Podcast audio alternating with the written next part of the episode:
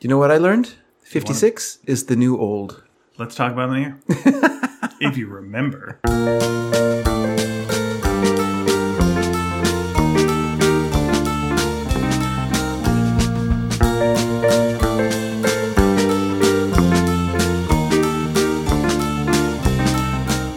Hello, everyone, and welcome to Sneaky Dragon. My name is David Dedrick. Hello, Davey.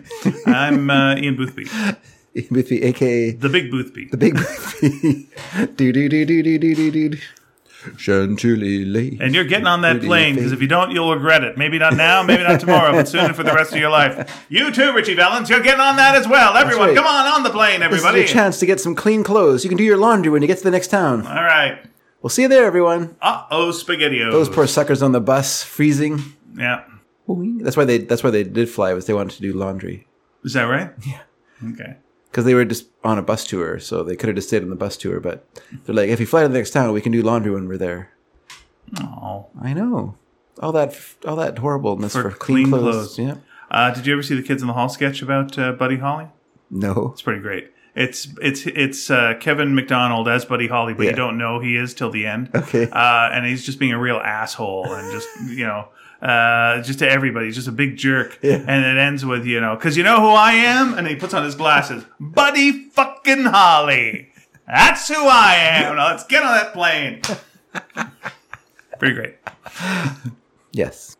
It's great because it it's against expectations. Mm-hmm. But then one day it becomes a reality of who Buddy Holly was. And then people are like, I guess I heard he's a real jerk. Is there any musician that you would be super, super, super surprised was a jerk? Like if someone went, you know, he's eh, yeah, you know, like I don't know anything about Neil Young. Like I think like Neil He's Young, a jerk. Yeah, you go like someone goes, you know, he's a real jerk. Oh, all right. How about Getty Lee? I don't know. I don't think there's anything about Getty Lee that makes me think he's a jerk. But if someone told me, yeah, that guy, real I asshole. actually would be I'd surprised. Mm-hmm. Go like, yeah, yeah, okay, I could see he's an asshole. You know, I would be surprised if with uh, Jan Arden. Yeah. Boy, howdy. You know, I've heard bad stuff about, you know, and she seems super nice, but it's like, Yeah. yeah, I bet she's a, re-, and, you know, yeah.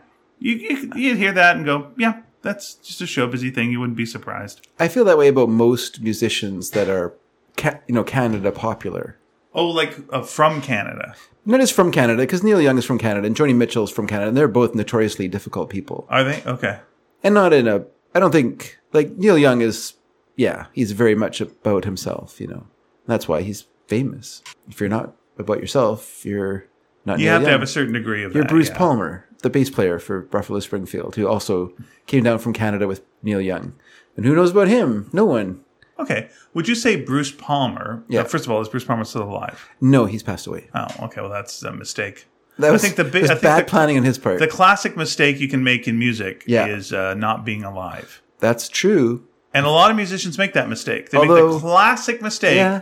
not being alive. it's true but often there's a little bit of a bump in your career when you die And What, you- which you might think is worthwhile, but then there's very little after that. it depends what you want Yeah. want your music to live on you gotta die Oh, wait, no, Yeah. that's not true. So, Sorry. so there's no musicians now that are doing well who are alive? No, they're all starving.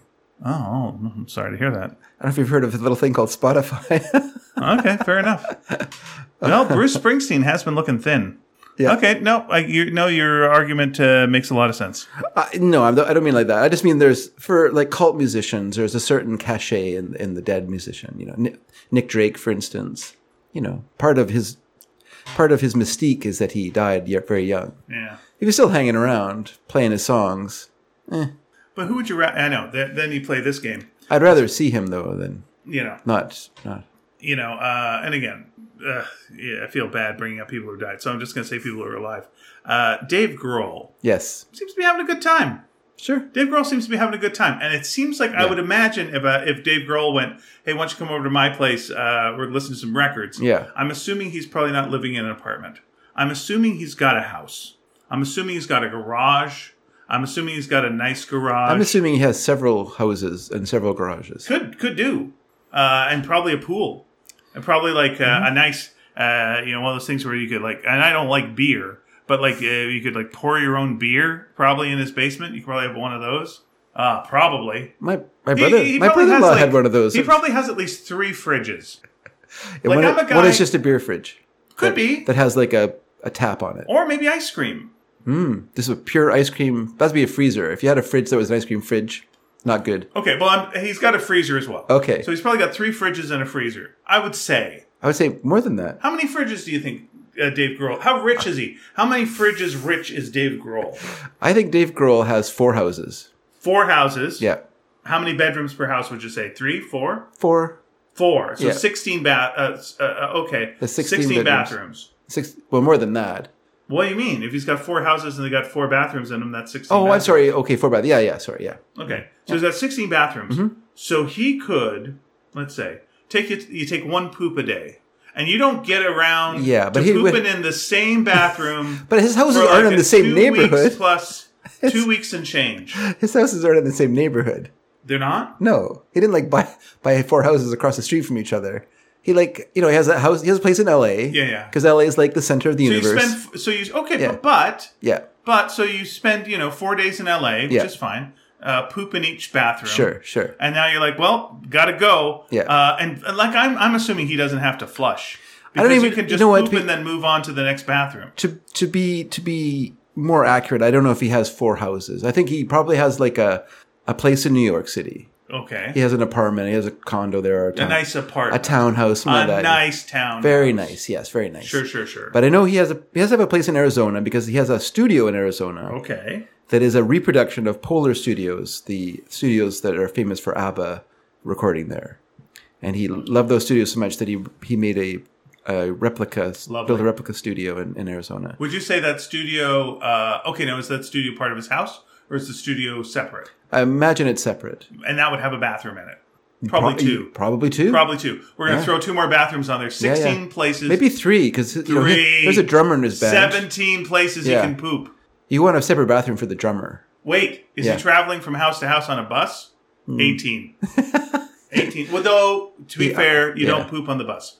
That's the bus rule is you don't you don't take a shit on the bus because that doesn't bode well. Doesn't bode well? No, it For doesn't. what? For the, the road underneath the bus? No, it's not for the road underneath the bus because Yeah. it gets it gets into the chemical tank and it really stinks up the bus. Oh. So the road rule normally with a band is Yeah, yeah. no poops on the bus. No poops in the bus. I have to remember that if I ever go on a bus with a band. That was that was a thing in comedians of comedy that they brought up uh, because Maria Bamford didn't know that oh, okay. that the road rule is no poops on the bus. Oh. You wait till you get to your hotel or to a service station Yeah, or yeah, something, and sure. then you take you d- you do it there. But Yeah. you know, number one is fine on the bus. Number two, not so good.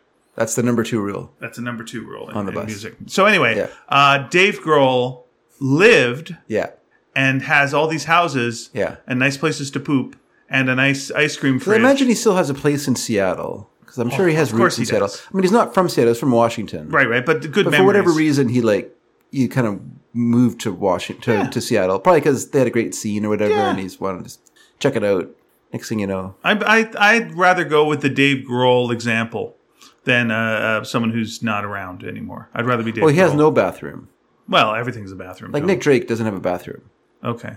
You know, no bathrooms for Nick Drake Okay. would be an example. Buddy Holly, no bathroom, no bathrooms for Buddy Holly. That's, that's, that, that is also true.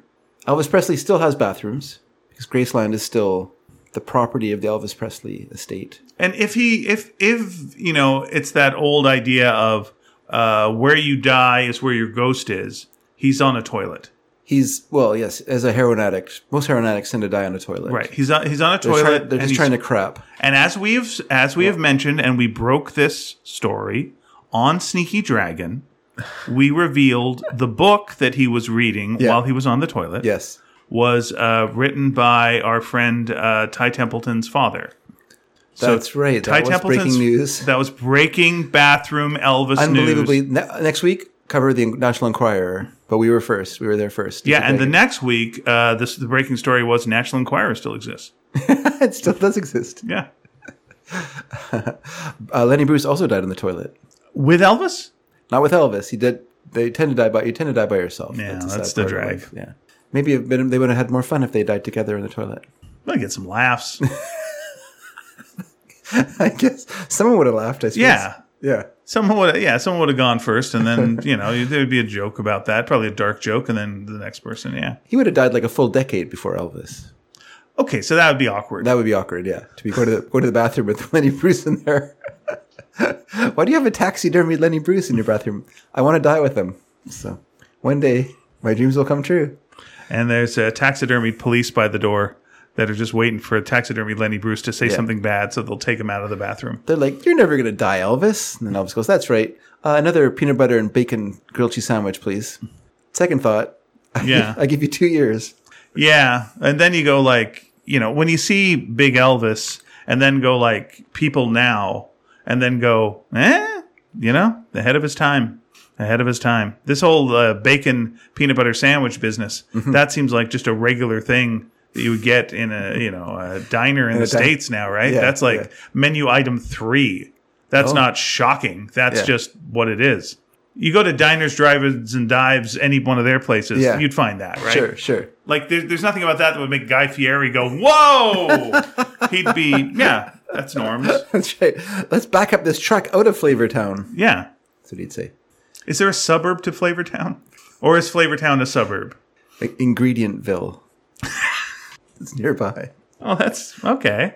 Sure. You gotta have something for Flavorville. It's just a supply town. I do hope you get to do the uh, diners, drivers, and dives uh, drive sometime, and you get to I would drive like- to the states and I try would love stuff. to do that. I think that might be a podcast for you. Take the portable thing and I think there is a. I think there is a show called Diners, Drivers, and Dives. What if Yeah, we should do a show called Coattails. And then you just do the exact same places. just ride the coattails? Yeah. Let's look for his little. Second opinion. Yeah, and then I'll. I will also spray paint my face on the wall of the, of the place with a little Yeah. stencil. Yeah, I can see this working out.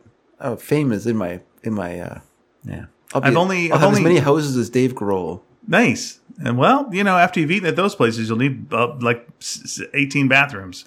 Maybe maybe Dave Grohl is a really down to earth guy, but you know the thing is, when you're as wealthy as that, four houses is down to earth. Okay. You know, like people are like, poor Dave Grohl he only has four houses.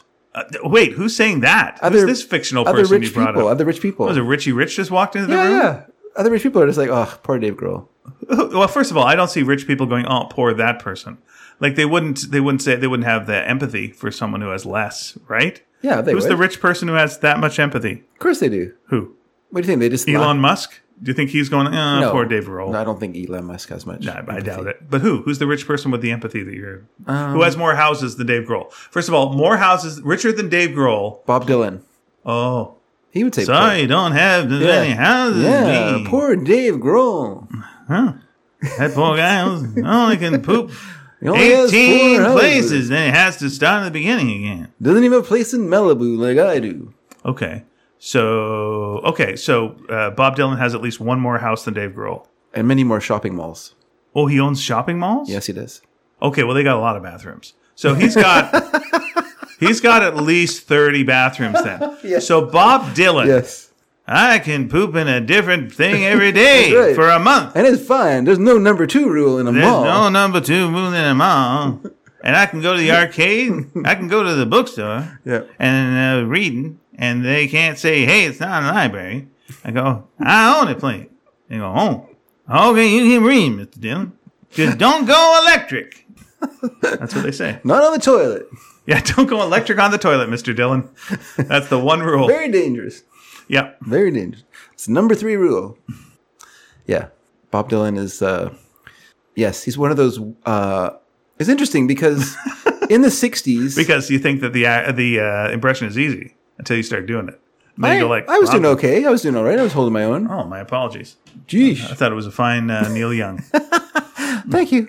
Um, old man, look at me now. Um, I was I'm gonna an say old man too. when Bob Dylan made a lot of money in the '60s. Okay.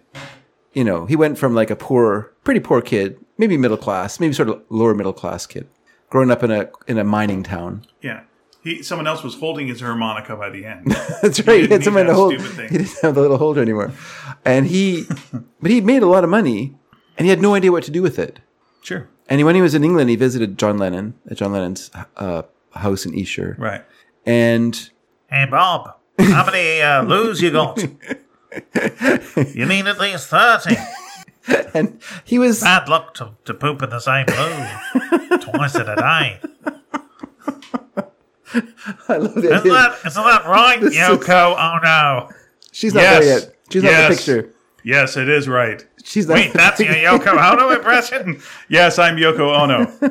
Oh, that was no effort given to that.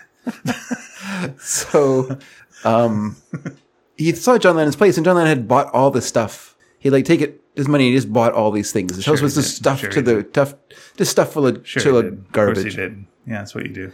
And so Bob Dylan th- said, "Oh, I guess that's what you're supposed to do." Mm. Or he actually said, "Well, I guess that's what you're supposed to do." and then, so he went back to Eng- America, and he just like filled his house with with a bunch of gewgaws and knickknacks and and little kind of cool things that he found. And he's just like, "This is completely unsatisfying." Like Yeah, he of just course didn't even it like is. it. Yeah. So he just got rid of all that stuff. But it's w- so I guess he just th- thought then, well, I guess I'll just give my money to a money manager, and I'll let him do whatever he wants with it. And then he just ends up with like owning all these malls and Okay, because there's one or two buildings stories and- that goes with that usually is like either and that was a good idea or that was a terrible idea. And the money manager took all the money and fucked off. yeah, that often happens. But you have to be Because you know you're dealing with uh, you know a musical genius and a dumb dumb real person, you know, and so they won't know that the money's gone until you're gone and then it's gone. maybe maybe Bob Dylan is a little more cagey than he. Eh, but that'd be nice lets to on. know. I mean, I don't think you can have like as long a career. there as was he's had. there was two things Lauren Michaels said about money that uh, sounded right. Mm-hmm. Uh, one is you always go through your first money, you burn through it because you Okay. have no idea how to spend money, and so Yeah. you burn through it. You Yeah. think it's forever, and it's not, and Yeah. so you burn through it. So that happened when I'm with my paper route. there you go. That's what Lauren Michaels was talking about Yeah, for yeah. the most part. Was like kids' paper route. Yeah, And the other thing that people do with uh, money when they get money for the first time is they buy back their childhood. Okay. So anything that reminds you of your childhood, Yeah. that's what you get. So you'll fill up the basement with, you know, pinball machines or, you know, like a couch that you used to have in your old house Yeah, or yeah. whatever. Anything Yeah. that reminds you of an exaggerated version of, uh, you know, your childhood. And then the next stage is, you know, if, uh, if you're that kind of person, is uh, then you go Donald Trump almost, which is what's a what's a rich man like? What Yeah. do they what do they have? Well, this is a rich man thing. Oh, I should have that then 'cause Mm-hmm. that's expensive. So you buy the stuff that you're supposed to have. That's dummy stuff as well. and then you know, hopefully you get a money manager or something, and you just end up like you know investing or putting it away and just buying shit that you want and uh, giving some money to charity and taking the tax break. yeah. I think the important thing is if you have a money manager, is you look at the statements that you get monthly. What you almost need is two money managers. You need one money manager to keep the und- other money manager Oh, honest. so you need a Mm-hmm. money manager manager. You do. You need someone real because, and this just reminds me of I was watching little clips from the movie Casino. Yeah. And uh, Robert De Niro was Why were we talking watching clips from the movie Casino? because Uh, they were on YouTube, and it was Okay. like I was looking at something, and then something about like maybe like a card trick, and then there was a clip from Casino, and I Okay. went, I've never seen Casino. Let me look at a clip. Oh, you never seen it? No, Oh, I love that movie. the clips look good.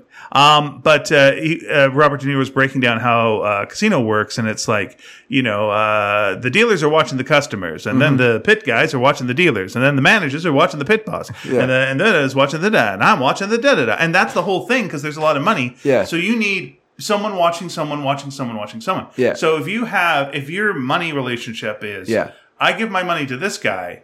And then I trust them. Mm-hmm. Then you got a problem, probably. Yeah, you yeah. Need someone to you know keep an eye on You that need, you need a person. banker. You need a banker who's also also interested in your money, Yeah.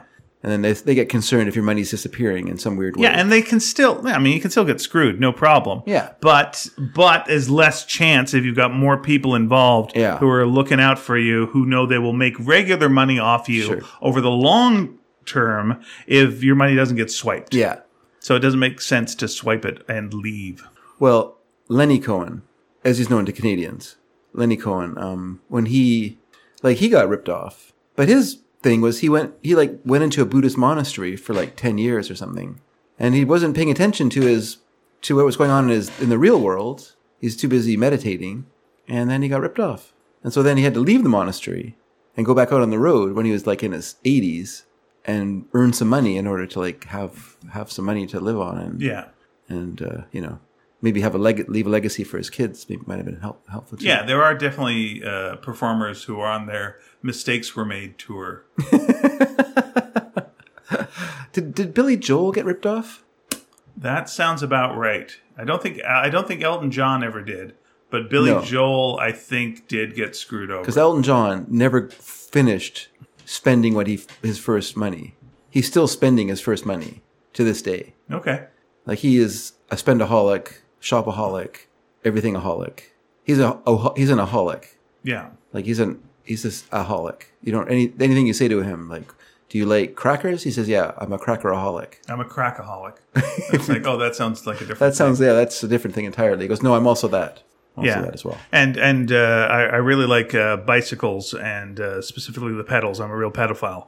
I'm like, okay, again, we got to really get into what you think you're saying here. yes. Yeah, and he goes, I don't write the lyrics. I'm like, I understand that, Mm-hmm. but you still need to know how words work, sir. Yeah. Yeah, I leave the talking to Bernie Taupin. He does. Talking Topin, as he's called. Mm-hmm. Or is it Toppin? Bernie Mm. Toppin. Be better if it was Talking Toppin. Good, sure. By the way, that's his podcast. Talking Toppin? Yeah, that's uh, the podcast that Elton John does about Bernie uh, Taupin. It's Talkin' Toppin. How come you think it's Bernie Topin? I that's the way I've always heard it pronounced. Okay. Did you did you not see the movie about Elvis? Uh, not Elvis. Elvis, uh, yeah, I Elton. did see a couple of movies about Elvis. No, oh well, One I've with seen Kurt movies Russell about Elvis playing too. Elvis, and uh, Yeah, that was that one- good. that was a good Baba movie. Hotep. uh, th- that's a good one too with uh, Bruce Campbell as Elvis. Yeah. that's very good. Uh, but uh, what what was it? Uh, Rocket I'm, Man. I'm still standing. Called Oh, Rocket Man. Rocket Man. That's Yes. right. Yes. And then there was the weird thing where the guy who played him in uh, in that was also in Kingsman, and, Yes. and Elton John was in King. Oh my God! I saw. That was that was very terrible. yeah, Yeah, yeah, yeah. You can let's be honest. He, Just no, say it. Uh, no, you Terrible. can't. I can't be honest about that because I just saw The King's Man. Oh, and that's even worse, probably. Well, whoa, whoa, is it weird? Like it's it's it's a movie where you really do watch it and just go, "What were you thinking?" Like uh, over and over and over and over and over again. Tonally, where where are we with this? What is this? Is this a satire? Yeah. Like, are you are you trying to play it dramatically? Like, do you you saw the other movies, right? With like all the anal sex jokes and Obama's head blowing up. You saw those, right? What are you doing? Like, what's this? How is this connected? And this is what led to that. What? What are you talking about? Like the last movie, again, as you're right, not good, Yeah, it's awful. but tonally, it fits in with the first one and makes sense in that world, though a bad series of choices. This one, wah, and you know, uh, some some good actors in it who are trying, but like, geez, whiz, what a what what the hell are you what are you doing? Yeah, What are you doing with this? It's so confusing.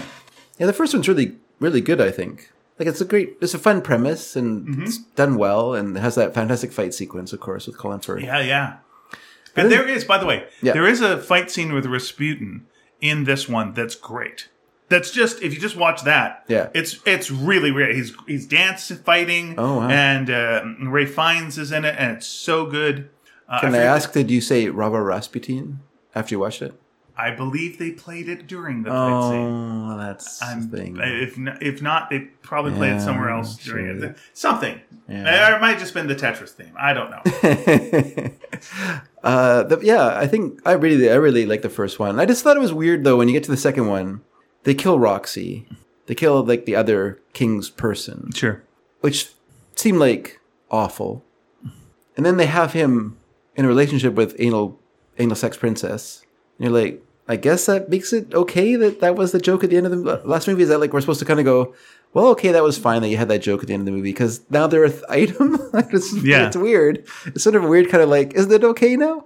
And then, and then, yeah, then the whole American part of it, you're just like, well, why, why are we sucking America's dick? Like, who cares if they want? They don't get their whiskey men or whatever they're called. Like, I don't know. It just seemed, it just seemed to suck up that movie. And then they bring Colin Firth back too. You're like, no, you don't get to have an emotional Mm-hmm. moment in your first movie and then negate it in your second movie. Blah. Yeah. It's bad, bad feelings all around for me. Fair. Fair enough. for me Fair for enough. Um, that film. And Once again, good performers, Yeah. good actors in that show. Everyone's a good actor. Everyone's doing doing their thing. We had you know Jeff Bridges came in again to do, do his true grit, do, do his true grit voice. Sure. his new thing that he does in all his movies. Yeah. wow, I'm here to rah rah rah rah rah. There's a famous you, actor. Jeff. There's a famous actor in this one that I think I left the room for half a second and came back and was like, "What? What's he doing in this?" I don't know. it's just there. And it's like, "Oh, so he's one of the yeah, huh?" And he does nothing. I don't know. Yeah, I don't know. Ah. All right. It's weird. eh, it's fine. I guess soon we'll get to shooting your dogs. Like what? How does this get to that? How does this get to that? That's what I have to say. Yeah, it's a, it's a, it's watch it maybe sometime. There's some stuff in it that's okay. There's some action that's all right, but uh, weird. If it's free, I'll, I'll give it a. I'll give It Weird. a view. I'll give it a Weird, view. weird, weird.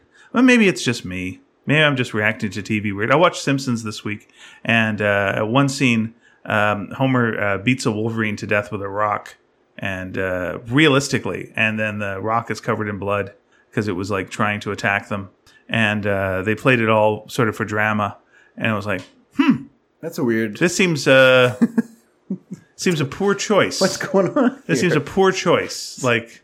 It's very zany. Uh, yeah, they they decided to ditch the comedy Hmm. and play everything super super heartfelt, and all these people are now talking about it, going like it's the best Simpsons episode in so long. I'm like, huh? Maybe it's me. Maybe it's me. But I don't want to see a Wolverine get beaten to death with a rock. That's just myth. Hmm. Yeah. What do you, what what what's so great about Wolverines? Because you're a big fan of Michigan State. Oh, and uh, and the character Wolverine from X Men. Okay. as you know, Okay. I'm an enormous X Men I fan. went with a sports one, and you went with a comics one. yeah, that sounds on brand. Bing. Yeah. Schnick.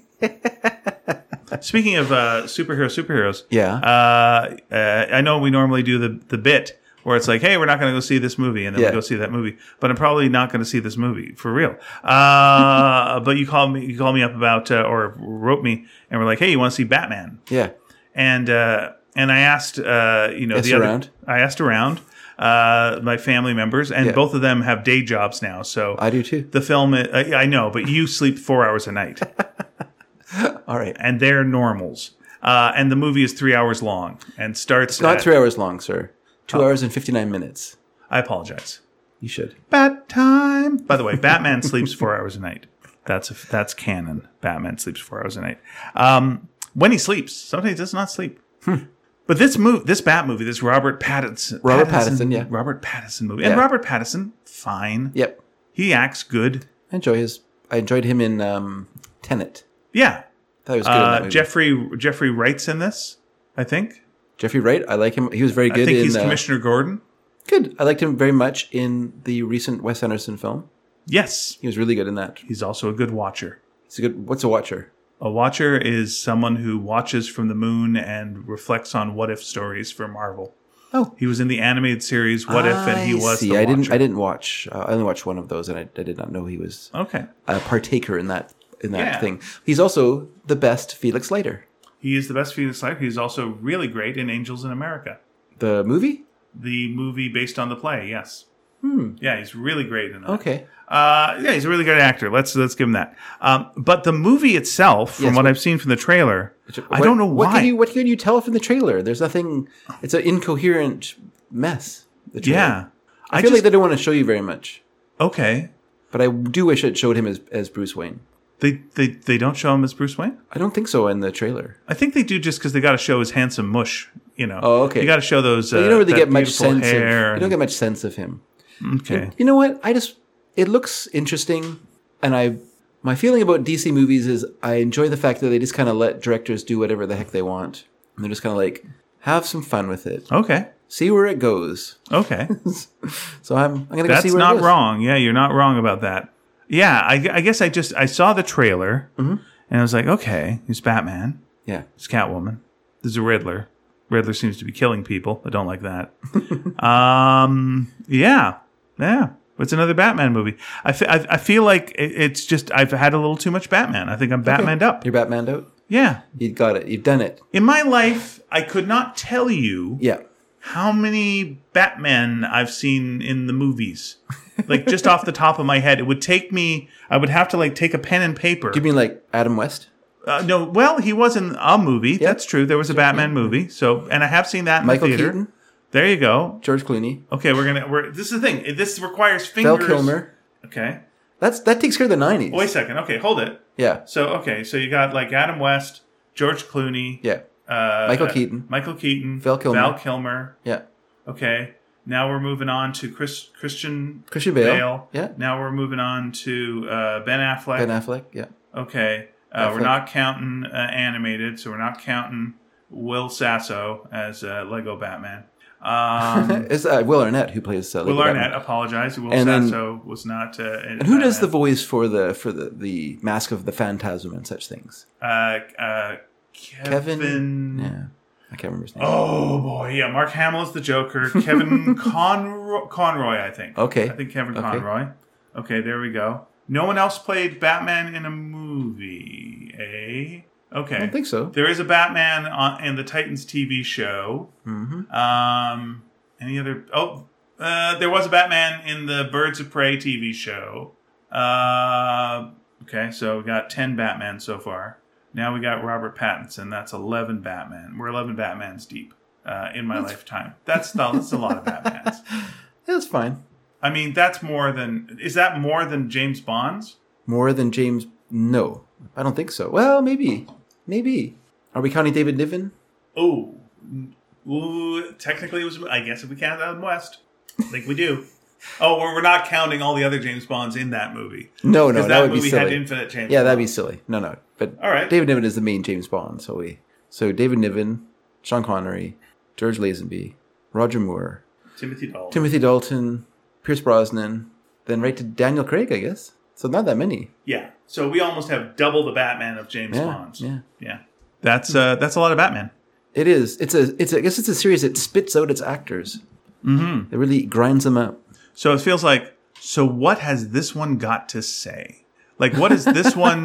What is- what has not? What has not Well, been? you know what? I'll report next week. Yeah, yeah. What has not been covered by the previous Batman movies Mm-hmm. Yeah. Mm-hmm. that this one is like, oh, finally, finally, we, we're we're getting to we're getting to this. The one thing I think they could do is make him a detective because I don't think any of the movies have made him a detective. Mm-hmm. So where he actually has to solve a mystery and use those skills. I I would appreciate that. I think that is. The, I think you're right. I think that is a neglected part. I mean, it is a little bit of the TV show, Is but it? it, but it's so silly. But yeah, I mean, he goes to the bat computer and the bat computer solves it almost instantly, or he guesses like a really bizarre. I was thinking riddle. more of yeah the riddles that they have to solve, but but you don't. I don't know. I didn't see. um Is it Batman Forever? Is that the one with the Riddler? Yeah, and uh, Tommy Lee Jones. Yeah, as Two Face. But it has the Riddler in it. I never saw that one. It's not a Mm-hmm. I bad don't. Riddler. I don't think. It was he was okay as the Riddler. You know, it wasn't a, a great movie. I saw the other one with uh, Arnold Schwarzenegger and uh, Uma Thurman. i I'm sorry.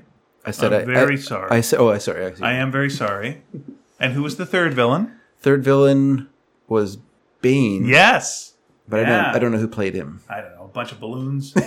it also what had it the. seemed like right. it also had the a- actor who played. uh Is it? uh Luther's dad. No, no. The who played Clamp in uh, Grem- Gremlins Two. Oh, He was the he was the scientist that Uma Thurman kills. I think. yeah. He's uh, Lex Luthor's. Uh, he's uh, John uh, Glover. Oh yeah, John I Glover, think you're he- right because he's also the, the Yeah, he's father of uh, he's also the father of uh, S- S- Savannah, Savannah or whatever in the new. Um, Yeah, he's the Shazam. father of both Lex Luthor and Savannah. He's just the bad father. Yeah, he's a bad father to bald guys. Yeah, Yeah. that's kind of a weird s- career arc to go from. uh, I guess he was a parody Trump, which is also a bad father. Mm-hmm. Yeah. I gotta say, one of the best Luthers Yes. uh, w- uh, was uh, and I forget who, who his name was, Mm-hmm. but he played he played Luther in um, uh, Lois and Clark. I thought that was a pretty good Luther. Lewis and Clark. That's the one with Dean uh, Kane and uh, and uh, you know uh, doo-doo-doo-doo-doo. and the nice lady. Desperate Housewife. Yeah, you know her. Yeah. I want to see Tony Braxton. That's of course wrong. That's that's a very million wrong. miles wrong. it really is. But I know who you mean. this was a weird thing uh, at uh, Fan Expo. Was uh, there were times because they they had the as as I mentioned they had the fella who's playing Superman now whose name escapes me Taylor something Tyler. Tyler- Hecklin. Tyler uh, L. Um, and and uh, his Kryptonian name is L. Okay. And uh, they also uh, had um, uh, uh, Tom Welling from Smallville. yes. And occasionally, when I would bring that up, Mm-hmm. Yeah. people would be like, ugh, Tom Welling. and I was like, what? Are you thinking of Dean Kane? Mm-hmm. And they go, I was. Oh, no. It's like, yeah. This is a weird thing where, like, I think Tom Welling's getting a little heat Yeah. from, like, Dean Kane's uh, dickery. that that he uh, that- that he's doing. And it's like, oh, poor other Superman Yeah. who uh, who's you know, Tom Welling needs to do some hickory. yeah, Yeah. To offset the dickory. yeah. There's nothing. I mean, I don't think people have a beef with Tom Welling, though. If someone told me he was an asshole, like a musician, Yeah. I'd have to go, huh? Maybe. I heard he started a cult. Got a lot of the ladies of Smallville involved in it. I'm That joking. is the He darkest did not story. do that. The darkest story. Let's look at it, and then we look at it, and we get sad. Oh. Yeah. Yeah, that's a yeah. But Tom Welling was nice. Uh, Good, I'm glad he was apparently. nice. All the people that play Superman who were there were nice. That's good. Yeah. That's good. Maybe Dean Kane is nice. You Just- know what? Maybe he's Just nice, uh, but really just, terrible opinions. maybe just dumb. Just, uh, like I sometimes think of that when I when I when I read things that Kevin Sorbo says, and I just go like, huh, maybe just dumb. Maybe just dumb, and he's surrounded by people, and he's just a well, he's, dumb. he's a dumb pure guy. he's a pure flicks guy now. What is that? Pureflix? I don't know what that is. It's a Christian. It's become a Christian streaming channel now called Okay. Pureflix. But they make movies. They're the ones who made God Is Not Dead one, two, three, and four. okay, as well if, as if other- the first one was good and proved it, No. why do they need the others? the first one was not good. I guess it proved it because Kevin Sorbo's character dies. His atheist character gets run over at the end of the movie, Okay. and then he recants. He has a death. He has a deathbed. Uh, and that's conversion. And, and this and in this world, that's okay. God gets fooled by that and goes, "All right, up you come." well, God doesn't get fooled by it. I suppose if you're sincere, then you can recant. If you're not sincere, then God's not fooled by it. So if you're killed instantly, Yeah. n- no dice. I guess. But no you doubt. got to have that long lingering death, so you have a Yeah, chance yeah. to go. Oh, oh, by the way, I was wrong. God is not dead. yeah, being of sound mind. And, bo- and You're my well, let's not witness. be crazy. that God is not. what did he say? He didn't recant. He didn't fully say it all. Didn't oh sound no! at all. Okay, you've recanted, but we He's got to going make sure to you're hell. you're not a robot. So you got to like uh, pick three stop signs out of this thing. What? Or God won't believe you. Okay, Uh, there's a stop sign. Oh, that was a yield sign. just- that was a oh, yield sign. you I'm are sorry. God. That sign said arret. I'm sorry. well, that's a stop sign. Uh, it's a French stop sign. It's not technically a stop sign. It's an arret sign. I'm sorry. You're going to hell because it's Jack T. Chick rules.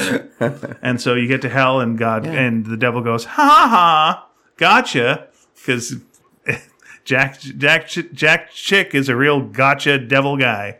Real jerk. Yeah, the the devil is just there for trickery, not for sin. No one is in hell for sin. There's no murderers in hell Mm-hmm. in a Jack T. Chick comic. There's just someone who, uh, you know, so, oh, you thought Buddha was a good idea. well, I guess you'll be burning forever then. well, I did all this charity work. Too bad. Ha ha. Say hi to Hitler for me. I want to bring this around, but I'm just going to say one thing: the God is not dead series. Each each film deals with a separate issue with with uh, God not being dead. Is there a connection between any like a, a like a There character is that a running goes- character. There's a there's a uh, minister character played by the guy who owns or like produces and owns Pureflix. Okay. he plays this like Reverend Dave or some kind of name like that. And in the first movie, he just seems like a hapless loser with his with his other friend. And then it, he becomes more ominous as, as it goes. The s- second film is about a teacher who men- mentions in a historical context Jesus Christ in class, and then has all the powers of one of the most horrible organizations in the United States. Yes, I'm talking about the ACLU, so which comes crashing down on him right. with all the power of Ray Wise, the evil of Ray Wise. Well, he played the devil in uh, Mm-hmm. whatever that uh, that TV show was. His name I can't remember. Reaper. The Devil and Daniel Webster? No, Reaper. It was a show called Reaper. He played the devil. Or you thinking of Webster? I am not thinking of the Emmanuel Lewis show. He played the devil in that show. I am also not thinking of the show Webster with Jack Webster. they also played the local- devil in that show. Oh, okay. He was the devil's I ad- am the devil. He was the devil's advocate. All right, line one, go ahead. I don't think Bill I'm the devil. bad. Well, it's time now The to do third some film, impressions of people no one knows. Jack Webster from the 1980s on BC TV. what was this? What was his uh, his little uh, kind of tagline that he said? Oh. He had one though, right? I personally know Alan Thick. it was not that. There's somebody like I can't remember what it was, but anyway, um, the third one was about. Good night and God bless. no, it was not what I'm thinking of. Here's looking up your address. This goes out to the gang at Yancey Street. It's clobbering time. it's journalistic clobbering time. Yeah. He had something. It was just like, he, it was like, I can't remember what it was. It was like some sort of like no bullshit kind of statement that he would make. that Okay. You're supposed to know that, like, he was like our Walter Cronkite. you know? Yeah, fair enough. I'm looking. I'm looking it up. He finished off, he'd say, I'm Webster and you're not. That's the news, and I am out of here. Jane, you, um, so anyway, he, He was on Neon Rider once as a judge. was he really? Yeah, yeah, he was. Fun. Okay, fair, fair enough. Oh wow, he was on This Hour of Seven Days as well in 1964. Yeah, no, he was a respected around. journalist. He was a respected journalist. Yeah, okay. He was a no nonsense, gruff, you know, tie half undone, not half undone, but you know, loosened. I don't mean it was hanging around his belly button. Oh no, no, he's no hippie. Yeah. no, no. God for, God forbid. Yeah, I'm trying to look up his uh, his phrase, but please continue. Yeah, just put Webster's phrase. I'm trying to find that. That'll come up right away. Uh, the third one was about the minister, Reverend Dave, or whatever his name was, Okay. who uh, gets in trouble with the with the authorities, with the government, because the government's bad, by the way, just so you know that. These are these are evangelicals we're talking about. Gets in trouble with the government because he won't turn over some sort of list of information. I never saw that one. The problem for me now, At 9 a.m. precisely. precisely, that's what his thing was, precisely. Yeah. There you go. Uh, Now we can relax. the problem for me now is that all these these shows don't show on like like uh, Crave or whatever. They're all on Pureflix, Oh, and I would have to have a I would have to pay Pureflix, Wh- and I'm not going to give money to these lunatics. And the fourth one was about Lunatics Flicks is also a, a bad one. the fourth one was about uh, a family that is doing homeschooling who get in trouble with the government. Okay. The government, because you know homeschooling is great. Nothing better than sequestering your children from other children and uh, brainwashing them. That's the best thing to do for children. yeah. Well, you brainwashed your kids, right? I did. That's why they like Sloan so much. Good. I got in there early.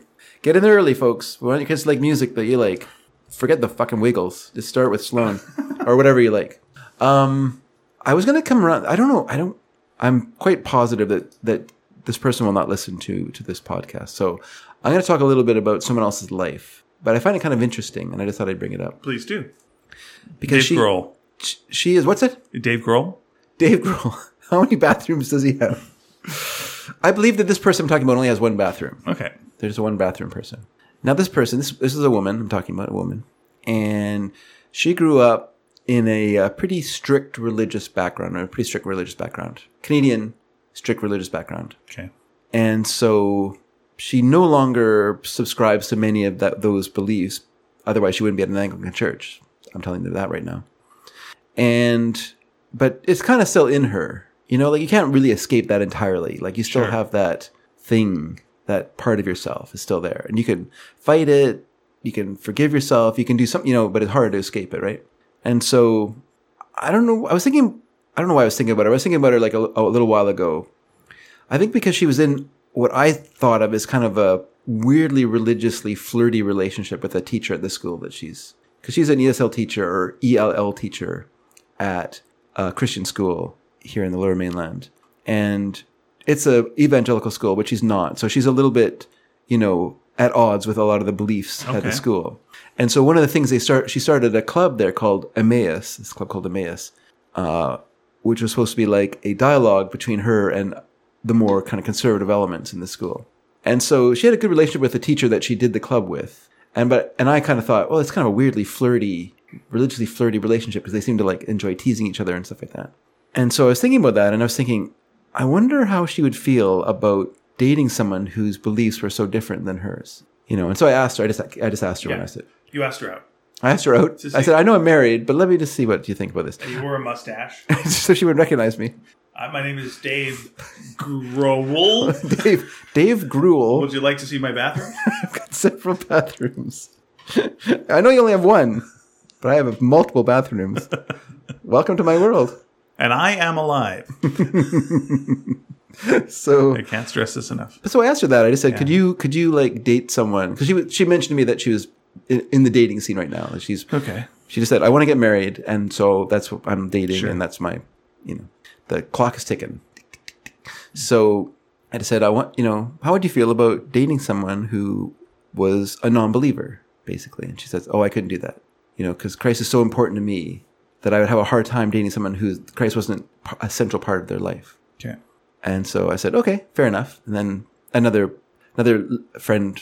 I don't know why all the my friends at church are women, but they all are because they're the people who are interesting. Okay. So anyway, so then another, another lady came in. We had started we discussed the same question with her, and she also agreed to this. And uh, and of course, I'm like, okay. Just so you guys know, my wife is a non-believer, like, and it's not a problem for us. We get Right. along really well, and she So after they burned her, what happened? Which we marched on my house.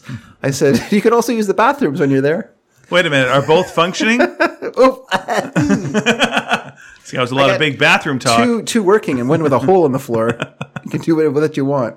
So, uh, so then uh, they they closed the door. I don't know what happened. I, don't, I didn't ask any questions. So, um, so yeah, I thought that was interesting. Then, then So what did they think about that? Like that you're Yeah, they married- just thought that was really interesting. They couldn't really see how it would work for them, you know, because they're like, oh, it's be, you know, how can you talk about this and that? Well, you don't basically, because it's it is kind of hard to talk about like your religious beliefs. with Someone who thinks they're ridiculous, sure. so you're just kind of like, well, but Lisa likes she Lisa appreciates church. Like she likes to come to church. She she likes the community aspect of it, and she can see the value there for sure. So when she's not busy, she'll she'll come with me to church. But what was interesting was last night after because you know it's uh, officially Lent now. I am off sugar once again. Okay. I'm already like suffering withdrawal sym- symptoms. I have a, I had a headache earlier today. Do you do the uh, Ash Wednesday thing? Yes, I went last night for to serve just the Ash Wednesday service, and of course got a smear of ash on my forehead. Do you know what the ash is made from? Uh, leaves. It is. It's made for the burnt palm uh, crosses from from uh, later on in Easter. For, on Palm Sunday, we'll we'll be pr- proudly displaying our our, our little palm. Here's uh, now now Crosses. that was the legitimate answer. I'm going to do the reverse of what Sure. Paul Lynn used to do. Now I'm going Yeah. to do the funny answer. Yeah, yeah. Okay, ask me that same question again. Uh, do you know what the uh, ash is made from? For the Disbelievers. that makes it better. Yeah, So yeah, that that's, used to be my joke, by the way, back when uh, Oh, okay. uh, I would get the uh, Ash Wednesday thing. Yeah, okay. Nice. it didn't go over well. Did usually. not. I was going to say, did that go over? No. No, no, no, no, no. Couldn't no. see that. No, going no, over. no, no, no, no, no, no, no. Not a no, place, No, not a no, no. The Catholic jokes don't go over well in Catholic church. Yeah, no, and and Lent, No. Lent is a time that people are like they're not like in the best of frame frame of mind. Like they're already kind of like gearing gearing up for for sad times. So, So you've got a little bit of a headache. I got well, I had some yeah, but I had the ash on my forehead, which of course you will never have an itchier forehead than when you have something that's smearable on it. right. Because by the time I got home, I had taken the cross and I had transferred it across my entire forehead. Just because I kept uh, unconsciously rubbing it because it was making my head, my forehead itchy. I'm just I'm just picturing uh, someone who doesn't want to go to church, Mm-hmm. uh, but has a friend and just goes, "Let's do like at the clubs." And like when the person comes out, you just press your foreheads together. Oh. and then they pull back. Yeah. and like now they got the cross Now they too, got and the they cross can too. like go home and just go, Yeah. "I did it." yeah, Check it out. Got the got the old cross on the head. yeah. I don't, There. I don't know why they. Anyway, Now, yeah. Doesn't really get you anything, but okay. Stamp your head for reentry. People will look at you twice at the grocery store if you go there after the service. Yeah, they'll for a second, and they'll go, "Oh yeah, it's Wednesday." Yeah, I get it. They're not dum dums. They know, you know, ash on the forehead means. Ash I doubt it. I mean, some people would, but I don't think many people would know that at Oh all. boy, it's about time to figure that out. Unless it's literally your first year in the country, like It's not a common. It's not a common thing anymore. I mean, people don't. Do you think like, like I don't think it's it's not done in like evangelical churches. I don't think. okay, I, mm, I don't know. It's, don't al- know it's always either. a thing. I see people with the stuff on the forehead, like you know, when I'm out and about on Yeah, yeah, Ash Wednesday. yeah, yeah. Like, oh yeah, there you go. Or um, but again, I also ride the bus. Sure. So you know, uh, the bus also is you- full of you- ash ash heads. you are, you are a, you are a, uh, um, what would we call it? A recovered Catholic. Yeah, recovered Catholic. Yeah, Yeah, that's right. yeah. it's recovering. Yeah, You're that's recovered, right. still recovering. You never from it. fully You never fully recover. without a smile. No wait. you always have that s- little nugget of guilt in you. There's a li- yeah, there's a little bit of something where it's like Yeah. "Huh, Not worthy. uh, other things where I just go, what was that about? Why did they put us all in a room and like kind of make us want to uh, like try to get us to make out? Was that part of a thing? How was that a thing? Was that part of catechism? What was that? That's pretty- what was that? That's pretty helpful, actually. I wish I'd had something like that. Not really. No, probably no. So I was talking to my to my uh, friend after the service, and She was telling me that she's kind of serious. She's four dates into a relationship. She's very happy. Okay. And she said, But here's the thing he's an agnostic. And I said, Wow, that's a big change. She says, I know. I really had to. But did he start at the beginning as an atheist? And four dates in, now he's an agnostic. No, 'Cause he- if so, progress. No, he was a declared agnostic in Okay. the in the profile, just as she is a declared Christian in the profile, and which I think is weird. I think you should introduce your Christianity like three or four dates in. I think there should be a religious uh, reveal party like uh, Yeah. you do for uh, for gender because Yeah, those yeah. go well. Yeah, just have like a firecrackers go off. Yeah, and then all of a sudden your Unexpectedly. forehead's covered in ash. And you're like, ah, now it all makes sense. So yeah, I just thought Communion that- wafers burst out. I'm like, ah, Catholic, got it. but I thought that was really interesting that because she said she goes, yeah, I had to really wrestle with this, and she she said some quote from the Bible because she said, you know, I grew up in very strict upbringing, and we had you know, and then there was some like thing about like you know something about people who don't believe in God as being something or other. I don't. She quoted it, and I I kind of missed what she said, and I don't remember. I don't. I Well, don't you've know. stu- you've studied the the Bible. Just is there uh, is there something in there that like don't hang out with disbelievers? I'm sure there is. Is there? Because it feels like that feels anti, uh, not antichrist, but that feels non-Christ like. Christ, Christ would ha- would seem to like want to hang out with Yeah. the sinners. I don't think that would not be in the New Testament. I'm, I think that's an Old Testament thing that gets dragged into the New Testament. Okay, because Christ would seem to be, you know, hang out with disbelievers, sure. hang out with, you know, Yeah. everyone. yeah. But the Jews were very in groupy. They Hmm. weren't like a. They weren't really like f- uh, hot on outsiders. you know? yeah, things didn't work out great. They didn't when even, like- outsiders showed up. They didn't even like Samaritans, who were like strictly speaking Jews, but they were just Yeah. like a different part of and a different sort of religious belief, or not religious belief, but different tradition. But anyway, so so yeah, so she, she but she said, you know, it's funny, like I, you know, and I said, she said, I thought about what we talked about when I and you know, and I was thinking like a lot of the Christians that I've met are less Christian than this person I'm dating who's an agnostic. You know, Yeah, they're le- they're less forgiving, they're less loving, they're less, you know, all these things that I that I want from people who are Christians, and they have none of that in them, you know. And I just thought about that, and I was like, okay, well, I guess this doesn't really bother me. I said no because as long as that person accepts you, then it doesn't matter. As long as you accept them, it doesn't matter. I mean, the important thing is that you don't think it's bad that they're an agnostic and start making it, a, you know, making a federal case out of it and I can see. The, I can see the problem being like when you have kids, and uh, do you raise the kids in the church Mm-hmm. or you know, uh, not? yeah, You know, I could see that being Mm-hmm. a, a thing. sure. Aside from that, I know, I, and I can see that as if the if the person other person maybe had bad experiences with church, that would be an issue. But if, our, if cards on the table, everyone, he's uh, this guy's Chinese, so he's he's grew up till I think he was about eleven when he came to Canada. So you know, it's just not part of their their their tradition or their life or anything. You know, like so, I don't think he has any kind of feelings, yay or nay about it. He's just sort of like I don't know right?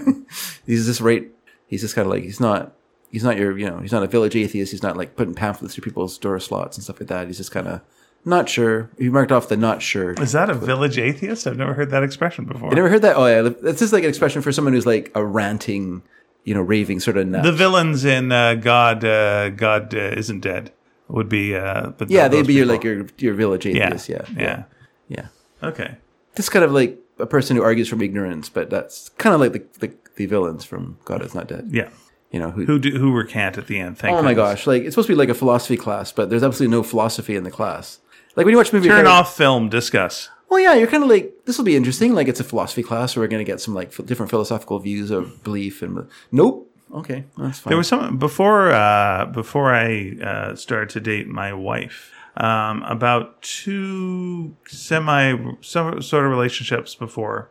two. Uh, it was my it was my it was a semi. I, I went out with her for six months. Six, six months. it's pretty long. Uh, it was it was it was long enough that we had to make a choice, um, because like she was uh, she did go to church and she did want a family, and so She did go to church. she did go to church And she did On want the- a family. and she did want a family. Yes, she wanted both those things, and at that point, you know, I didn't have any super strong opinions about you know her going to church or anything like that. It's fine, uh, and but I was not uh, at all sure about like wanting a family or anything Yeah. like that. Yeah. And it was one of those where we just kind of had to sit down and just go, well, now's the time you got to make some, you got to, ch- you know, it wasn't like me or That's- God, that's fair. but it though. was like, yeah, I can't give you what you know you want here Mm-hmm. and so you know with no hard feelings you know we uh we we uh you know uh i would like to say that we did it cleaner than that you know but it was more ghosty then it was Yeah, just like a yeah, mutual yeah. ghosting society sure. sort of after that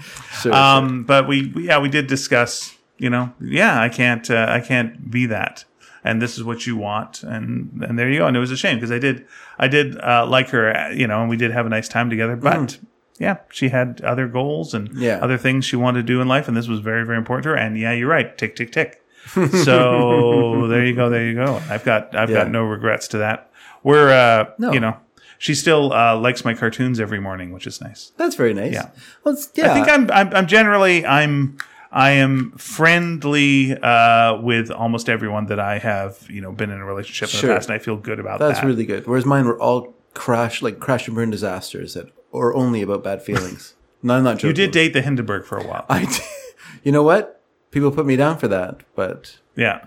She history's, went, pro- she's gonna flame out. history's proven me right. That's right. I want to keep things light, baby, and then so on and so forth. I did want to keep things late. I did. Yes. I just thought that was an interesting little thing. Yeah, Because just that having to make that big a change in your in your It's thinking. interesting too because people don't, for the most part, talk about religion that much. So the idea of someone being, you know, having to make that kind of choice, unless you're in a, in a church and you're discussing it, is Mm-hmm. Yeah. not something that is commonly, you know, out in you know the the free world uh, d- discussed.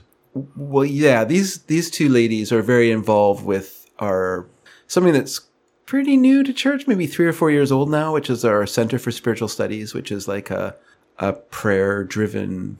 You know, there's a lot of like weekend retreats and prayer thingies and all this stuff that I have no interest in at all because it doesn't speak to my belief. But hey, knock yourself out, knock yourself out, ladies and one guy, Yeah, whoever you are. I mean, we'll probably. Uh, I do have I do have odd feelings again about uh, you know the Catholic Church because how could you not you know and especially since you know uh, my friend Nick just wrote a book uh, called Safe Space about his experiences uh, being uh, molested in the church repeatedly and Yeah. then the church active like and not just the, here's a few bad apples but covering it up yeah, and you know there there were structures in place to cover up the rape of children Mm-hmm. and this was in an organization that I was part of and I was a child in Yeah. and uh and that still exists that's the weirdest thing Yeah. it's like like if it was anything else any other structure any other organization that had this Boy Scouts. voice well to that degree is there is there the shuffling uh you know No, you're right. Not to that degree. But the- Actively- what the I mean, there has been cover-ups and attempts to kind of paper over. Yeah, these it feels like problems. the Boy Scouts. If something went wrong, and maybe there is, and again, I'm not, f- I'm not 100 percent familiar with with how it goes, but I don't think there's the same uh, an organization with infinite money. Yeah, I don't think this is intentional. I think if the, if it did happen, I feel like it's if it did happen, it was because of like just communication. You know, like 1970s communication level problems. Right. You know what I mean? Like where you know if some guy was got in trouble in one town and moved to another.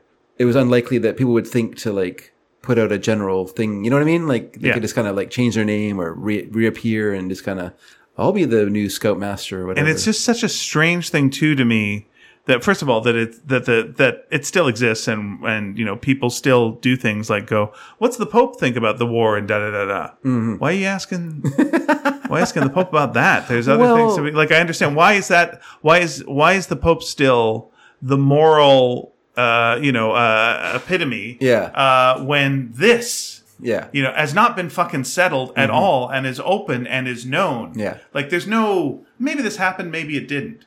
No, this shit happened. Yeah. Okay. And so Yeah, they're- consequences are what? They're weird Uh, that way. Little aren't they? to nothing. It's still a fight. My- I mean, my friend is still in court right now. Mm. Uh, where it, sh- it should just be, yeah, you got us. Like there's like there's like anyone that claims that you should at this point just go. We gotta believe, right? Mm-hmm. I mean, there's no way we don't believe that, right? Because we did fucking do this. Yeah. Okay. Well, there we go. And you know, I remember, be, like, it never happened to me that I'm aware of or remember Yeah. but uh, you know my abuse was uh, was just like being slapped by nuns, uh, which is a different thing. which I still think shouldn't have fucking happened, but blah, blah, it's a completely different beast. Um, but we definitely had, you know, the uh, molesting priest jokes Yeah. back then. And if something has reached the level of jokes, it's fucking happening, Yeah. you know? You know, I don't they would- remember. we I don't would do a remember thing- molesting priest one- jokes from that age, but okay. I, I do. I remember like in grade two, and it was like, uh, and I didn't get the joke. yeah. But the joke was this: it was uh, okay. So uh, you know, so this is the half Nelson. And Yeah. I'll show you the half Nelson that you do the re- breath move. Yeah. This is the full Nelson. Yeah. And then this is the father Nelson, and he gets behind you. And I'm like, okay. And that was like grade grade grade two. All right. And I'm like, you know, sexually innocent. Yeah, So yeah. I don't get it Yeah. Yeah. but yeah, yeah, that's fine. You know, that would be one of those examples. But like that clearly was something that had happened enough that it had become a joke, Yeah. Yeah. and that you ha- and and you knew like eh, the altar boys. Well, they're gonna nah, nah, nah, nah, and you know they nah. and of course you blame the altar boys, I guess, in the in the basis of the joke of like they're letting this happen to them because we're fucking morons, um, and we don't know any better. But yeah, it was it was definitely going on back then. Sure. People knew it enough to joke about it yeah. and and yet it was still yeah well what are you going to do it's church what are you going to do stop it what are you going to do yeah it's just ah it's, un- it's unbelievable It is strange. It- They're they're kind of the same with the residential schools though too. They they won't Yeah. they won't release their files so that people can like see who went and what happened and one of the weirdest things was like I went to see Nick's.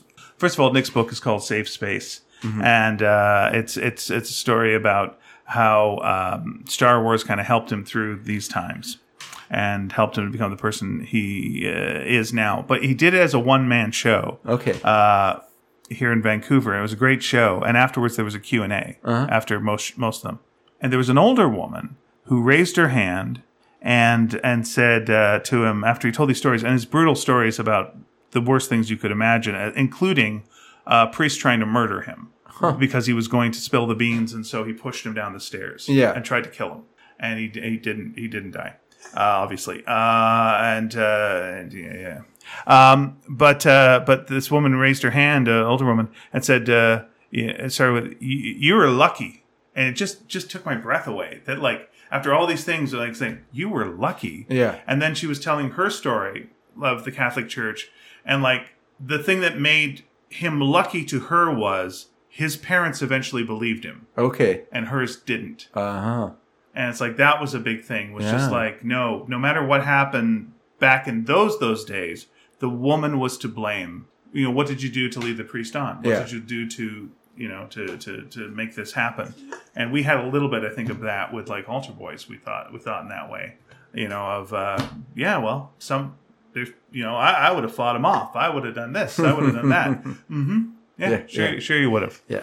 yeah that's that's what would have gone on yeah it's just it's just so strange to me now every time someone does go to the pope and ask their opinion on something it's just like what the fuck are you doing Yeah. well, yeah, well let's see what harvey weinstein has to say what do you think about movies have they gotten too superhero-y let me ask you that from jail Hmm, no he doesn't seem he doesn't think they're cinema well that's a good point oh, harvey weinstein made some good movies like fuck Yes. I have. I don't know what to say about this. No, It's- it's such of a- course you it's Such a don't. ghastly thing. I agree. With It you. is. It's such a ghastly. It's such a ghastly thing. I think that is one of the reasons that not much happens. Is it is so horrific to talk about. Yeah. and you don't know wh- where you could go from there or what you can do. That mm, so yeah. maybe we'll have uh, Nick on the show at at some point. Sure. he would be uh, Sure. a, a swell. The problem with silence, I guess. The yeah. you know this. It's yeah. It's just. Is it better to talk when you don't know what to say, or is it better to keep silent? That's a real good question. That's a real fucking good question. It's like Yeah. there's there's about so many things. That's a, that thing is is is enormous. You know, uh, again, I've got a friend who was uh, really terribly injured recently and and became uh, paralyzed, and I think so many people around her uh, don't know what to say, so you just keep silent. And you kind of just have to even sometimes talk when you don't know what to say. I think that's probably. I think in a case like that, it's better to talk. But Yeah. I don't mean to ask questions about what happened, but I mean just No. to keep communicating to that person and making them feel that they're still part of society that they're not completely out- Right. excluded and you know just because you people feel awkward around her because of Yeah, I misfortune. Mm-hmm. think we sometimes feel that we don't have the right thing to say, and so now's the time to shut up, which is not, you know, that's that's right when it comes to tweeting. but in real life, I think you still have to keep talking to to people when they're going through these times, even if you don't know exactly what to say, and just let them know that you're here and you're supportive. Yeah. even if, and and you can even tell them, I don't know what to say about this, and I don't know the right thing to do. It and- doesn't even have to be a lot that Yeah. you say, you know. A, f- a friend, someone that you probably know, just passed away. Uh, she went through two double lung transplants, and unfortunately, the second one didn't didn't work out. She never got out of the hospital. oh, She was shit. there for about three months, but it kind of went radio silence, and then you're thinking, "Oh, oh, this doesn't I'm sorry. To seem hear very that. good." And then she passed away. She was in my next door neighbor when I was growing up, and uh, yeah, and all, you don't know what to say. Let's be honest, we we don't know what to say to someone, to to a husband, to a family. you Yeah. know.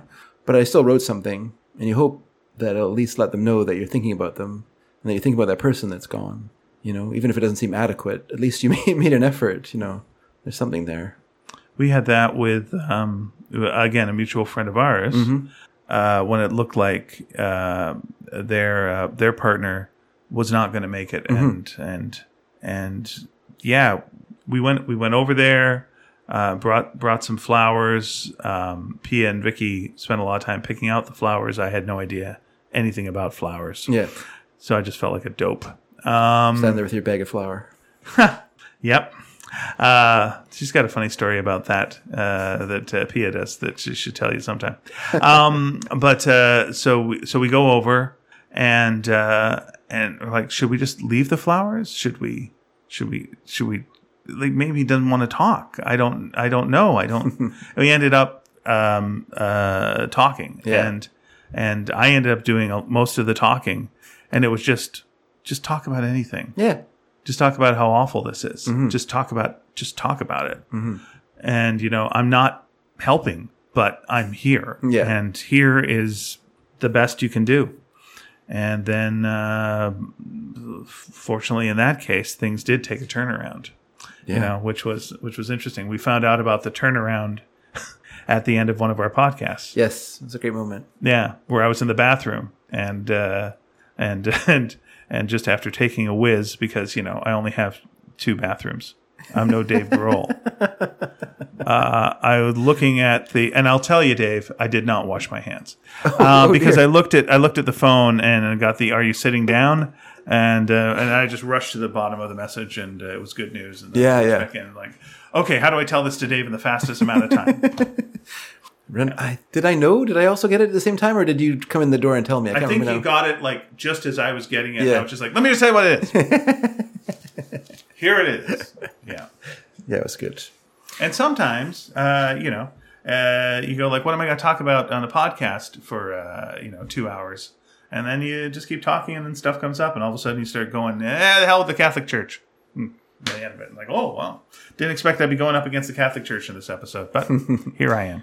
Yeah, yeah. I tend to be very have trouble in those sort of situations, whereas Lisa is very good in those kind of situations. Yeah. Like she she wrote to our friend a lot during that time, emailed a lot, and and I know that he appreciated it so much. Probably not me so much for my total total radio silence, but I just don't know what to say. Yeah, it's true. I, I you know I have a It's tough. I'm socially awkward at the best of times. Yeah, yeah, yeah, yeah. and um, and I have trouble like you know I just have trouble with like body language and stuff like reading it very well. So it's uh you know that's why I do really good in parties schmoozing because I have no idea people are like sick of me and want me to leave. Nobody's you good at schmoozing. Nobody. Ask ask inf- infinite people, and then like there- there's one person who's like, "Yeah, I love doing it," and like, okay, well they're the creep. they're the creep.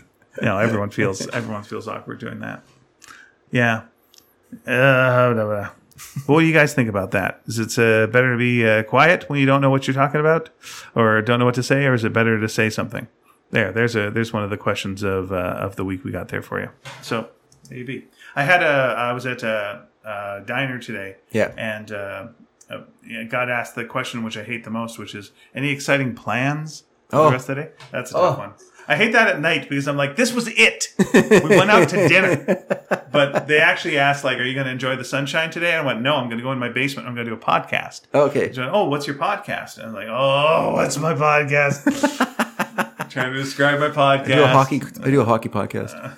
I did say like we've done podcasts about the Beatles and Tintin and all Yeah, this kind of stuff. yeah. Uh, but then you know we just talk about you know our lives and whatnot. It just sounds. Ugh, I don't know. You tell me. we need a card to give people when they ask that question. You fucking tell me. I don't know. I don't know. We've been doing this ten years. I don't know. Nobody knows. You know what's funny? Today I um today I I donated some money to the Ukrainian Red Cross today. Oh, nice. At the end of the day, I was leaving and I had a message on my phone. Now let's tell you the uh, subject line here. You ready for th- ready for this? It's um as soon as I can get there. Your Ukrainian girl. Ukrainian girls are seeking for true love. I thought, oh, that's weird. Did the Red Cross sell my my email address? Is that where they're really making their money from a email Who did list? you give your money to? The Red Cross, Okay, when you say the Red Cross, Ukrainian Red Cross. Yeah. Okay, Uh, okay. So you did that like online. Yep. Okay. They're real, right? It's it's it's a different i- address though. Oh, it was a good, different good, email okay. address. All It's right. kind of funny though when it That's happens. so- interesting. yeah, yeah. It's kind of odd. Oh, man, now I just have, think that it's in the now news. I have to donate some to just see if I can get some Ukrainian love. They're looking for true love. no, they're busy. They're really busy. They're really fucking busy. What? They're looking to date right now? yeah, they want a date. oh, oh, is that because uh, their boyfriends are fighting in the war? Yeah, they're, they're Is this why? they don't want to wait. It doesn't really say very much about what's going on. This is your Ukrainian girl is here. Let's meet her in a few clicks. I assume that means kilometers. So I don't know how far away she is, but Okay. All I can think yep. is that they're trying to trick Russian dudes. Oh, they think I'm Russian. Little little honeypot. And so it's like uh, this beautiful uh, Ukrainian girl uh, wants to come and see you. Yeah. And they're like, why don't you come over to my uh, place? Why don't you drive your tank tank down this Yeah, uh, drive narrow your bridge? tank over uh, here. Uh, It's like, oh, I don't know if I have enough gas. Ah, you'll have enough gas. Listen, I got gas here. I'll fill up your tank on the way back. I was like, oh, that sounds good, but I don't know if I have enough food. No, we got lots of food over here. Just drive it uh, long distance. Okay, there you go. Come on over, and now meet me under the bridge. Under the bridge, you say? Yeah, yeah, I'm under the bridge for some uh, nice lovin'. Oh boy, I like some nice lovin'. right. Let's go under the bridge. Bam, bam, bam. Okay, well, there we go. and then someone gets a free tank. Maybe they just had like a sign that said "turn here," and that that's where those all those tanks that have driven off bridges and off Yeah. of off of roads and, And everything. then they hold up the little wily coyote sign, going "yikes," but in Russian. that's right. And, well, it's backwards K, but otherwise it's the same. Yeah. Looks the same. So is Toys R Us a Russian company? Yes, Oh, that's interesting. Ukrainian. Toys R Toys are ours. What? Come in. Look at our toys. Can I buy some? No, they're our toys. That's what we are. Oh my stars, David. Yes, sir. Music. Is the food of life? Or something like that. Music is If the. music be the uh, food of life, play on. That makes no sense. I don't. I don't know. If music be the fruit of life, Fruit of life is it? Fruit of life. juice juice me, baby. Is that what it goes? Is that how it is? He's a juicinator. Um, it is uh, it's one of those weeks where Dave hosts, and so Dave does not do his vampire soap opera updates. on Yeah. these days. Instead, we do a little swing back to those of you that uh, remember the Sneaky Dragon listening party. Oh, Uh, those halcyon days. of the Oh Sneaky my Dragon. gosh, where we use halcyon bulbs, and they are they're still burning bright and burning hot. And uh, and uh, those of you that missed those days, uh, every other week we uh, Dave picks a theme Or or listeners suggest a theme. that's right. Or listeners suggest a theme. He picks the theme that the listeners suggest, and then uh, lays out uh, five songs, and then we uh, play them for you, and we have a little uh, chinwag about it. yeah. What's the theme of the of the week? Well, this theme was suggested by. The Roman Catholic Church. God damn it! What did we? What were we? Oh, this couldn't be worse. Top five songs about the Vatican. First of all, the song "The Vatican Can." oh, we've done things some really real bad things. We've done some real bad things, but we're not going to give you our golden. Yeah. Our gold. Our secret gold. Our guards are dressed real weird, and some have a beard. The Swiss guards. Yeah. Hmm. Who are all married to Swiss misses. and make hot chocolate. Uh, so this was suggested by Jonathan Bapton, Oh! two-time winner, etc., who uh, Fix. who who was- wrote in and su- s- suggested. I just took his like general thing. He described it as as uh, surveillance songs. Okay. So top five surveillance songs. Right. So You're not paranoid if they really are listening to you. that's right. You're not paranoid. Isn't that right? Siri. Did it turn Siri on? says, yeah, no, I have to go. Hey, Siri. Yeah, there Yes. it did. H- how are you? to be here. Oh, you have a, Thank- you have a thanks, male Siri. voice. I didn't know I had it on the computer. Oh, I was talking to my phone. Okay, so I think you know this is. A, I'm appropriately creeped out. Please get on with the songs. hi, Ian. I'm Siri. So our first song, Why so Siri? why so Siri? So I tried to find some different types of surveillance, not just all one theme. And by the way, the key to doing this was th- without using "Every Breath You Take," a Okay. song I do not like very much. It's a stocky song. stocky song, but I, I just don't like it. I find it kind of boring. So our first song is about some laws that were br- brought in in England. They were kind of anti-vagrancy laws, and what they did was they allowed police to, when they saw someone that they thought was suspicious, they were allowed to just stop them and search them without due cause. Sounds great. And they were called sus laws, S-U-S laws. I don't know what that means. Maybe I should have looked it up. But anyway, uh, so this band is the Ruts. Um, they're kind of a late, late punk band. Okay. Uh, I think their first album came out in 1980, The Crack, which is a pretty good album. Pretty good album. Uh, but this song is Oh, uh, actually. oh I'm yeah, sorry. you're right. It's a, it's a, uh, a stop and search law Yeah. that permitted police officers to stop, search, uh, potentially arrest people on suspicion of being being uh, in the Vagrancy Act, uh, Yeah. violation of the Vagrancy Act. But I yeah. don't. Which happened to me when I was uh, younger as well. I got, I got take, uh, pulled into a police car in Cold Lake, Alberta, when I was uh, walking home about midnight from a very disappointed woman's house who had gone out of her way to make it very clear to me what she wanted. And of course, me being so obtuse, I didn't know what was going on. And I was walking back, and the police saw me walking, and they pulled me into their car Ugh. and they wanted uh, they made me.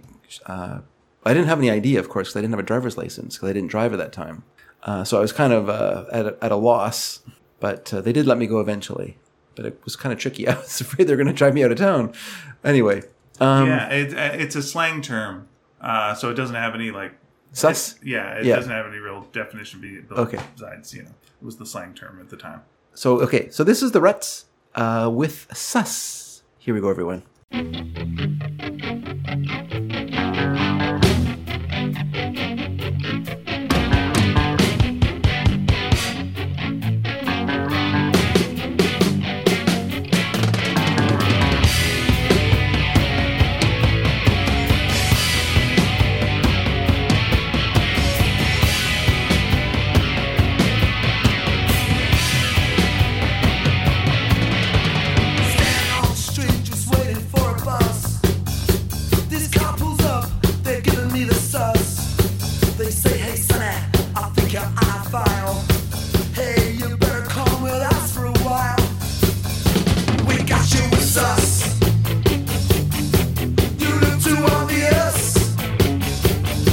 Don't make no fuss.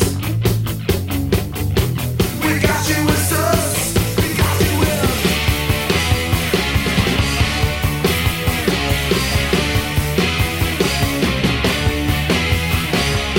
slowly shook me down. Try to make me look like a clown.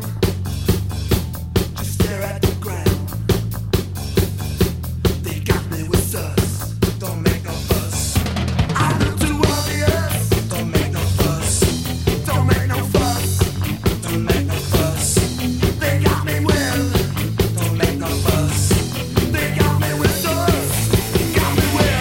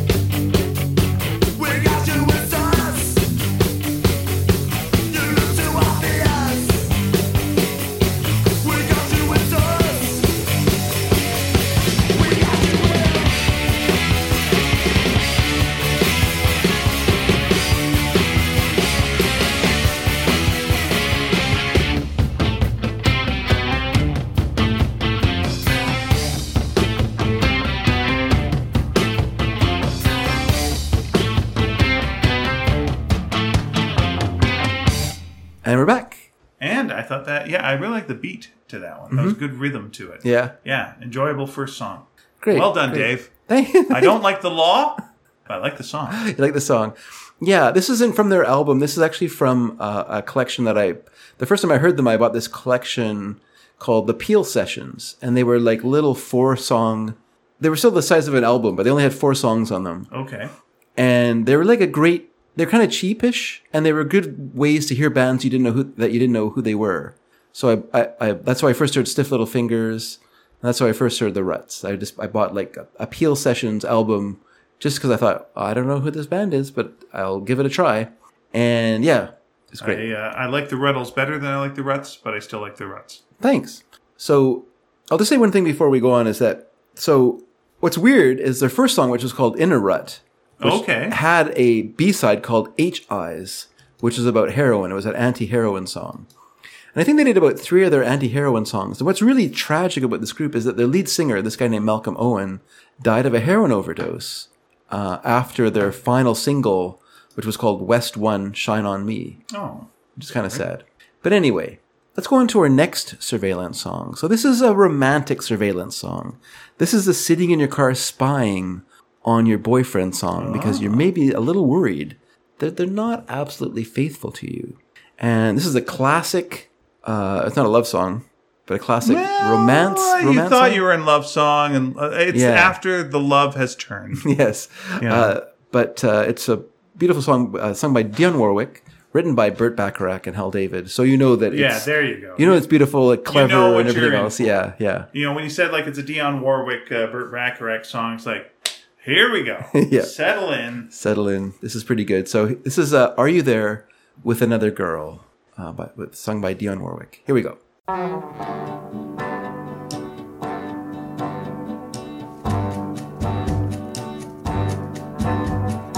I hear the music coming out of your radio.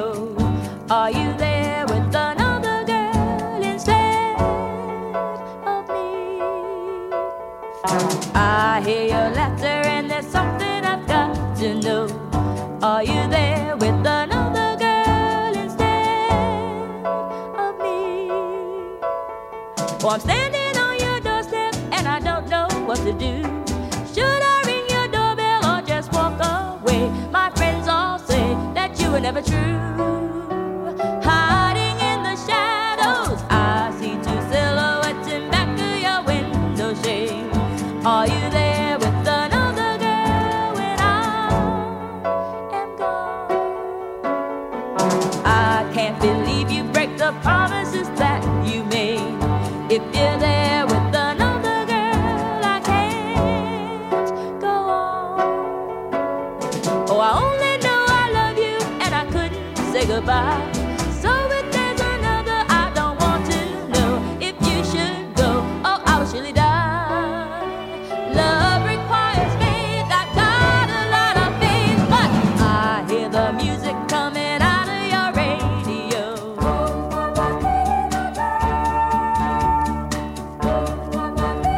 radio.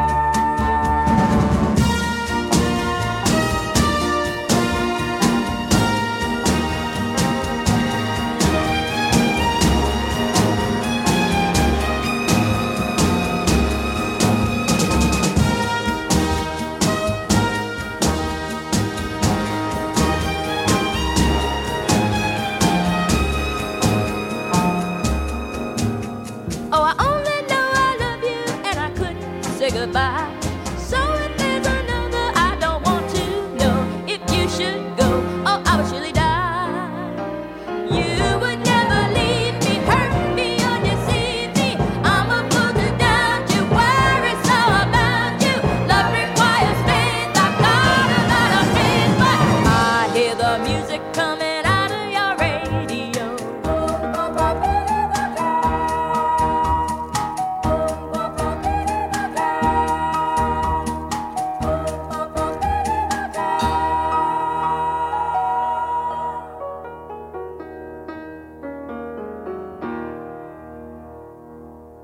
And we're back. And that is a lot of singing.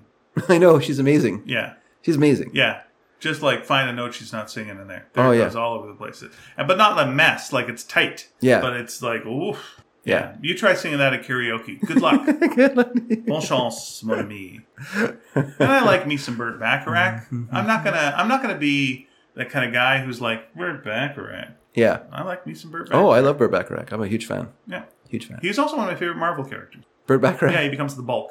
Okay. Yeah. I didn't know that. Yeah. Is that in like uh, whatever it's called, Patui or yeah, Black or whatever, Brand X or something? Brand, Yeah, I think so probably. Oh, Brand Hmm, X. But he does sound like he's got a Marvel name, Burt Bacharach. Burt Bacharach was playing piano when all of a sudden a radiation leak caused him to merge with his piano and assume the bulk of the piano, and then he became the grand bulk. What's interesting about Burt Bacharach and Hell David, the Yeah. lyricist, is the way that the words work in the songs. Like, and this song is a good example of that, where you don't. It's very uncommon for them to stretch a word across a couple notes, Uh, maybe at the end of a f- at the end of a phrase, but you won't find that in the middle of it. And I don't think Burt Bacharach liked that. I think he liked all the notes to have a word to them, and not to be like you know, la, like that, you know, like you kind of stretch it out a little bit in the middle of the. Because I know that when Elvis Costello wrote with him on Painted for Memory, an el- the, the album he did with Burt Bacharach, uh, there was a couple times where Burt Bacharach rejected like a line because he didn't like that Elvis had, in his words, cheated by h- carrying a phrase or carrying like a, a word across a couple notes, which I thought was kind of interesting. Like in this song, you know, that's like, you know, I hear the sound, da da da da da da da. It's all an, it's all an, it's all a word, right? You know, are you there with another girl? That that stretches out. Yeah. But before that, it's all l- what what- word word word word word, and it's interesting that it's like that. The other thing I love, there's a story about What do you get when you fall in love? Every note seems to be a note. Yeah, yeah that's you're right. right. Yeah, okay. yeah. What do you get when you fall in love? Morning I wake up, I put on my makeup. Every syllable is said. yep. Yeah, okay, fair enough. It's interesting, yeah. And so, there's a, so they did a um, Bacharach and, and Hell David wrote a Broadway musical, and I think it's called Promises, Promises. Which that that's a song I know from it. It's based on The Apartment, Okay. and it's a musical version of that that uh, movie. And the cast had a heck of a time with the song "Promises, Promises," which is a really fast song. It's like "Promises, Promises," da da da da. da. It really goes, and they're just like, "This song is impossible to sing." And Rebecca Wright's like, "No, it's singable." They're like, "No, you've written a, a song that no one can possibly sing." So he's brought in. Challenge. You brought in Dionne Warwick and just said, "I want." to sing." Oh, because the reason she started working with Yeah. him was she was originally a demo vocalist for his Okay. for him and David. So when they had a song they wanted to sell to other musicians, they would get her to sing it for them. And eventually, I think I can't remember who it was, but someone it might have even been the owner of the label, maybe if, I can't remember. Heard heard her singing and said, "Why are you getting her to sing demos? This is the voice that you should be. Yeah, yeah, yeah. You should be singing all your songs." I mean, that's that almost feels mean. It's like that song's unsingable, singable. Let's bring in Dionne Warwick. Okay, fuck, fuck, fine. Well, yeah, because she grew up like singing gospel. Like she Yeah. grew up in a family of singers. Yeah, she's gonna be able. She's, it's fine. you know, who became like sweet inspirations after she left the group, but who were like famous like background vocalists and stuff like that. And yeah, she had like all this. And so yeah, she sings Promises, Promises, like and that's just fantastic. Like her version is so beautiful. But anyway. All right, let's go into our third song. So um the first song is kind of like police getting getting down on you. yeah. The second song is like, you know, spying on your boyfriend. This song is this song is like the state is watching you. Not as the state is watching you, the state is actively trying to kill you. This is the Au Pairs uh, from I can't remember what this album came out. I'm sorry. It's from Playing with a Different Sex. It's a great album. Absolutely one of the top ten post punk albums of that time period. All right. Uh, and this song is Headache for Michelle uh, from that album. Let's give it a listen.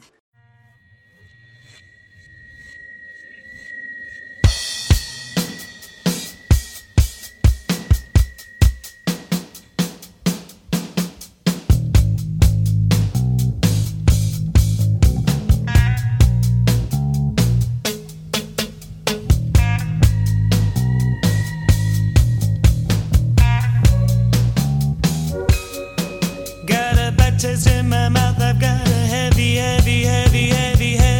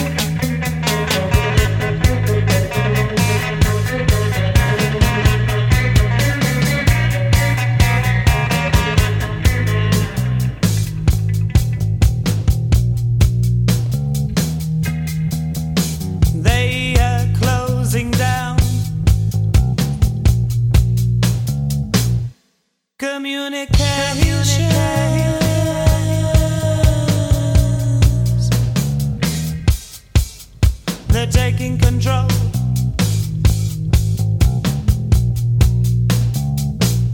Of a situation. The boss is of control. The boss is of control. The boss is of control. The boss is of control. The boss is of control. The boss is of control. The boss is of control. The boss is of control. The boss is of control. The boss is of control. The boss is of control. The boss is of control. The boss is of control. The boss is of control. The boss is of control. The gathering round our heads. Round our heads.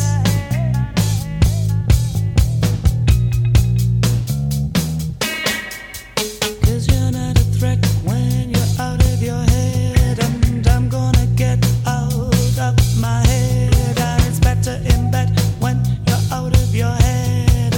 Malcolm is dead, he got out of his head. And I'm gonna get out of my head.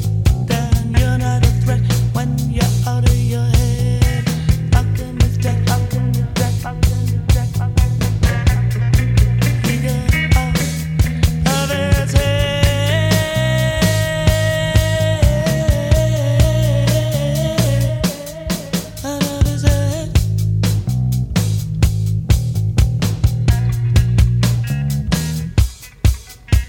Malcolm is dead. Out of his head. Malcolm is dead. Out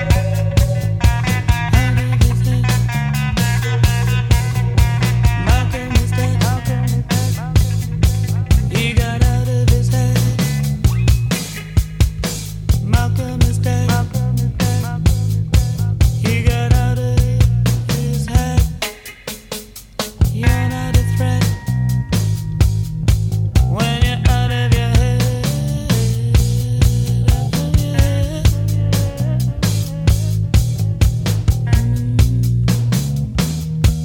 Malcolm is dead. Malcolm is dead. Malcolm is dead. Malcolm is dead. Malcolm is dead. Malcolm is dead.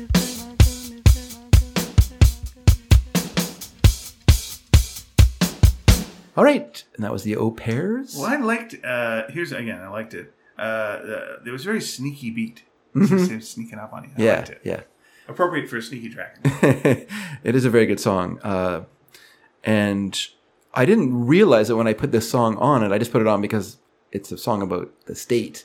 But it talks about how, in the song, it talks about how they're selling you heroin at a slightly cheaper rate because they want to control you. It's easy to control someone who's who's uh, An addict. an addict, yeah. But then at the end of the song, it says it talks about Malcolm is dead, which is a reference to Malcolm Owen from The Ruts, oh, which I thought was I that all didn't ties in well. I didn't realize it till I was sitting listening to it when I was because I like to when I make the when I put together the the songs and I like to sit and listen to them to see how they flow together and uh, and yeah I was listening and went oh oh okay that's kind of interesting yeah um, they did this one fantastic album and then they were recording their second album and the singer guitarist songwriter Leslie Woods had like a major nervous breakdown and like just fled the country and went to Spain and then she quit music entirely and now she's like a uh, lawyer she's an immigration lawyer Okay. which is weird. But yeah, I didn't realize that. I was like, like a long time ago, but probably about ten, probably more than ten years ago, probably in two thousand eight, maybe. yeah. I was on just online and and I saw some sort of link to a thing that was like, where you know, what are they now? Like these are former punks, and what are they now? Yeah. And most of them weren't musicians; they were just people who were like kind of scenesters and stuff of the time. But one of them was Leslie Woods, and said she's a she's now a lawyer, an immigration lawyer. I was like, well, good on you, good on you. I got a good friend who's uh, was a opera singer and a jazz singer. Yeah. And then a couple of years ago, uh, just went, eh, done. Yeah. And uh, and became a family lawyer. Yeah. So musicians become lawyers, like that. Like that. Like, the credits are transferable. because there's another there's a guy named Richard oh I can't remember his name now for some reason he sang in a group called Cardinal with with uh, Eric Matthews Richard Australian guy anyway he became a lawyer after his music career kind of went nowhere because you know he got to do something We should have a podcast called Trying to Remember. and it's just uh, names that we're trying to remember. And it just becomes a longer podcast as we get older and older. It's sad that I can't remember his name, but anyway. Okay, let's go into our next song. Our next song is more of a gen- generic kind of paranoia song about about you know how TV is spying on you, right.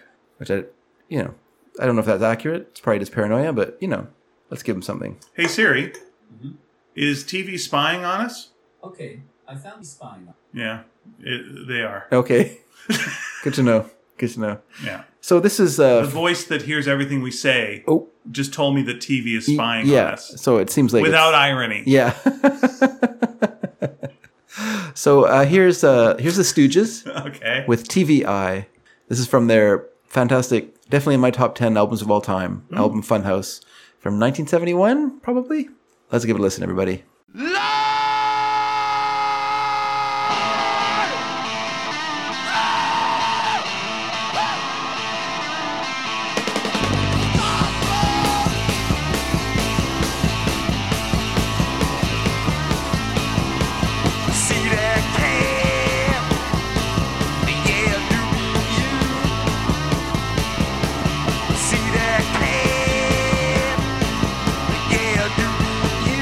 Yeah.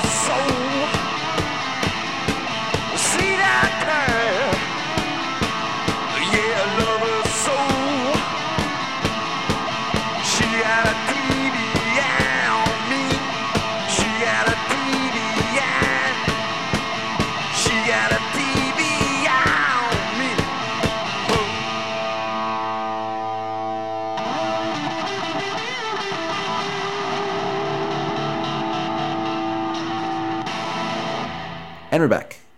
Um, okay, here's the thing. Uh, went through uh, uh, fall recently. Yeah. Uh, that made me sensitive to certain things, like looking at screens for too long and what Yeah, have you. yeah. Uh, apparently, it also makes me a little sensitive to Stooges songs because Is that right? it gave me a bit of a headache. Oh, that song. wow, Yeah, I wow. listened to about 30 seconds of it and just like, nope, we're good, we're good. But I understand it was good. But it was just for some reason it was just hitting the wrong notes. Oh, in my interesting. Head. It was giving me a headache, so I uh, I don't know if it was a great song or not. You tell me. It's a great song. Excellent. It's a great song. It's a great album. It's- Like I say, it's one of the greatest albums ever made. Good. Hopefully, I will be able to listen to it one day. Not because they're great musicians, not because the songs are great. The songs are great, but just because it's absolutely what it is. And I love something that's essential to itself, you know? Yeah. Like its essence of whatever it is is absolutely what that album is. There's no attempt to be who they're not. It's just like brilliantly fantastic. And also, it weirdly, which I didn't notice when I listened to it on record as a kid, but when I got it on CD, I realized that halfway through the album, a saxophone shows up and plays on the rest of the songs on this on the second side. I don't know why I never noticed that as a kid. Like I guess because I didn't always flip it over and play the second side. Sometimes I would just play the second side, and sometimes I would play the first side, and I wouldn't listen to them consecutively. But listening to it on CD, where I listened to it consecutively, I realized, oh, that's weird. On side two, where it starts with 1969 or 1970, sorry, uh, it's it's uh, maybe it's Funhouse, whatever song it is. It's um, it has a saxophone, and he plays on the the remaining three songs. They're they're all pretty long songs on the album. Yeah. So I'm going to suggest uh, a theme for a uh, for one of these in, in the far far future. Do other Okay. people's stuff first. Okay. Do good ones first, and then do this one. all right, Uh, which is, uh, hey, is that a saxophone? And it's just like where a saxophone shows up in the middle of a song, you don't Okay. expect it. okay. I would also accept flute, I did. Mm. where you don't expect a flute to show up, and then all of a sudden a flute solo shows up. I'm like, oh, it's a flute. But a saxophone, the saxophone shows up quite a bit where you don't Yeah. expect a saxophone to show up. to be honest with you, I did do a saxophone uh, top five. Oh well, there on, we uh, go. listening party. And done and done. Asked Sorry. and answered. Sorry, My I just because mistake. I just because I noticed that after a few years of it being sort of uh, not acceptable in music, the saxophone was making a return into into Sure. songs, and suddenly you were hearing it in a lot of music, and so I. I just, you know, put together a little compilation of, of recent songs that had featured the saxophone. Nice. All right, our fifth song is kind of a meta surveillance song because it's about watching Uh-huh. TV while watching a movie on TV, watching a girl watching a movie on TV, Okay. watching the detectives watching a girl watching a movie on Okay. TV. So it's a very kind of meta, weird song. And this is, as I just said, And watching. we're listening to the song. we're listening to the song. So we're part of the loop. and I also watched the video. when I was a Oh, kid. you watched the video. Okay, very good. So uh, this is Elvis Costello with uh, "Watching the Detectives" from his 1978 so- album, "My Aim Is True." You Uh, know what's great about? 77. Oh, thank you. I thought maybe that's a little July too long. 22nd, There you go. 1977. Thank you Um, for correcting me. Thank you, Produced by, Nick Lowe, of course. featuring a band called Clover, who were uh, the lead singer left the group while they were recording the album because he didn't, wasn't needed because they were backing up Elvis Costello. The lead singer was, do you know who it was? I do not. Huey Lewis.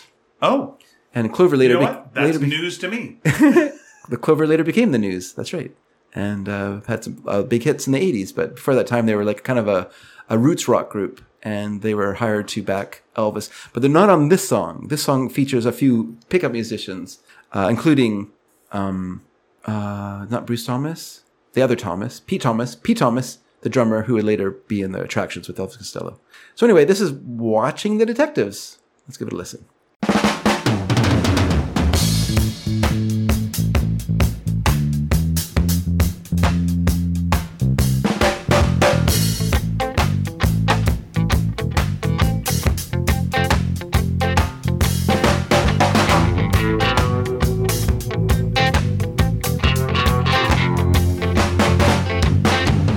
Last girl's that one with the defect, cellophane shrink wrap so correct.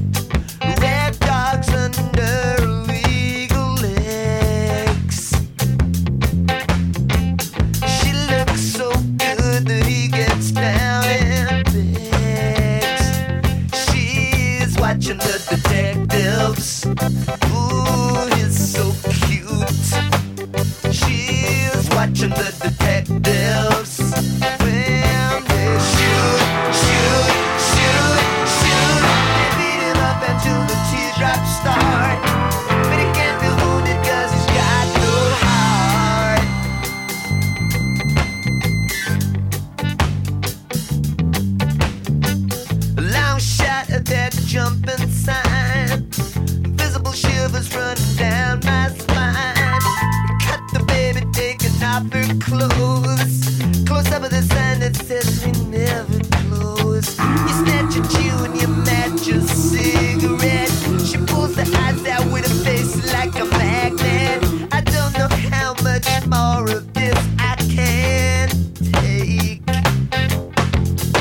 She's filing her nails while they're dragging the lake. She's watching the detectives. Oh, he's so cute. She's watching the detectives. Oh, and they shoot, shoot, shoot, shoot. They beat him up until the teardrops start. But he can't do it cause he's got no heart.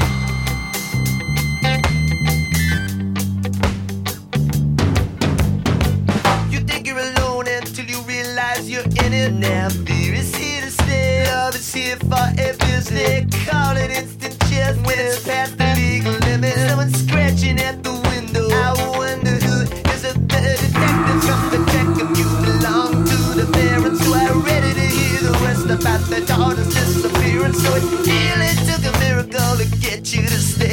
It only took my little fingers to blow you away just like watching the detectives. Don't get cute, just like watching the detectives. Don't get so angry when the teardrops start, but you can't move it 'cause you got no heart. Watching the detectives. It's just like watching the detectives. Watching the detectives. Watching the detectives. Watching the detectives. Watching the detectives. Watching the detectives. Watching the detectives. And we're back. It's always weird to me when I know one of these songs. Oh, really? I'm like, that's a mistake. I should know it. I love this song, so I had to put it on. Here's uh, my bit of trivia uh, for you. Okay. Uh, but you probably know. Huh? You pro- I'm sure you will. Uh, And maybe you not. will. Maybe not. Uh, what was uh, uh, what uh, bands uh, was was Elvis Costello listening to right before he wrote this? What band was you listening to? I don't know. Uh, okay. Uh, this is from Elvis Costello describing about uh, to write this. Yeah. I was in my flat in the suburbs of London before I was a professional musician, and I'd been up for 36 hours. I was listening to another uh, inductee's uh, record. He's talking about the, the context. Yeah. Oh, The Clash's first album. Okay. Uh, when I first put it on, I thought it was just terrible. then I played it again. I liked it better. By uh, the end, I stayed up all night listening to it on headphones. Thought it was great. Then I wrote Watching the Detectives. Oh, wow. Wow. And they're not really. Well, And it's his favorite song from the first five years of his career. first five years. Yeah. Huh. Wow. Uh, yeah, there's a. Yeah, there's a song from his first five years that he will no longer allow to be played. So, Well, he said he did something to the song oh, did he? that he felt that he felt like later, later on he did something with the song that he felt was a desecration uh, to people who love uh, the original song. you What talking did about he do- watching the detectives? Yeah. What did he do uh, to the song that uh, that he felt was uh, a desecration to people who love uh, the original recording? I don't know. What did he do? He recorded it with a big band. Oh, that's fine. But I mean, really, the the heart of the song is that bass line. Yeah, And that's so it what- ruined the tenderness of it.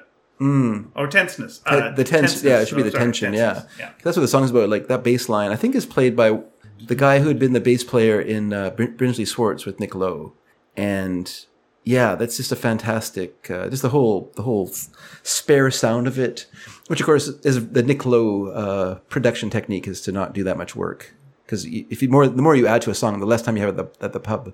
So that's you know Yeah. that's just a getting in the way. Should we do an overdub, Nick? No. yeah. And if you're a fan of the PBS show History Detectives, you'll know it's the theme song.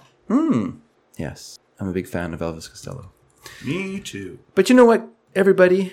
I thought to myself, you know what? And I thought to myself, let's what do a another wonderful full bathroom. Yep. I thought to myself, you know what? You know who's going to be disappointed with this list? No, who? Unless I put this extra An song on it. agnostic. Maybe. Because they're never happy.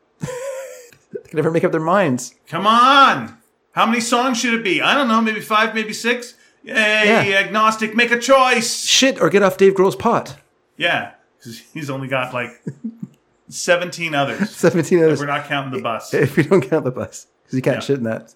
The number two rule of number two. Um, no, this is for Ed Dragansky. Did I say Okay. Ed Dragansky? Sorry, Ed, I just Okay. mispronounced your name. I apologize. This is for Ed Dragansky. This is uh, Alan Parsons' project with a song. The Dr. Pepper theme. So here it goes. This is The Eye in the Sky. this is for you, Ed, because I know that you wanted this song.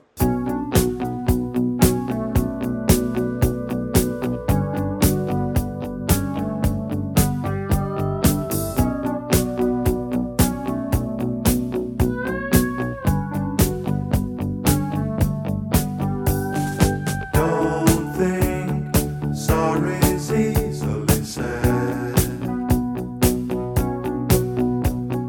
Don't try turning tables instead. You've taken lots of chances before, but I ain't gonna give any more. Don't ask me, that's how it goes. 'Cause part of me knows what you're thinking. Don't say words you're gonna regret. Don't let the fire rush to your head. I've heard the accusation before. And I ain't gonna take any more. Believe me, the sun in your eyes made some of the lies worth believing. I am the eye in the sky, looking at you. I can read your mind. I am the maker of rules, dealing with fools. I can cheat you blind. And I don't need to see anymore to know that I can read your mind. Looking at you. I can read your mind. Looking at you. I can read your mind. Looking at you. I can read your mind. Don't leave false illusion behind. Don't cry, I ain't changing my mind. So find another fool like before. Cause I ain't gonna live anymore believing some of the lies, while all of the signs are deceiving. I am the eye in the sky, looking at you. I can read your mind. I am the maker of rules, dealing with fools. I can cheat you blind.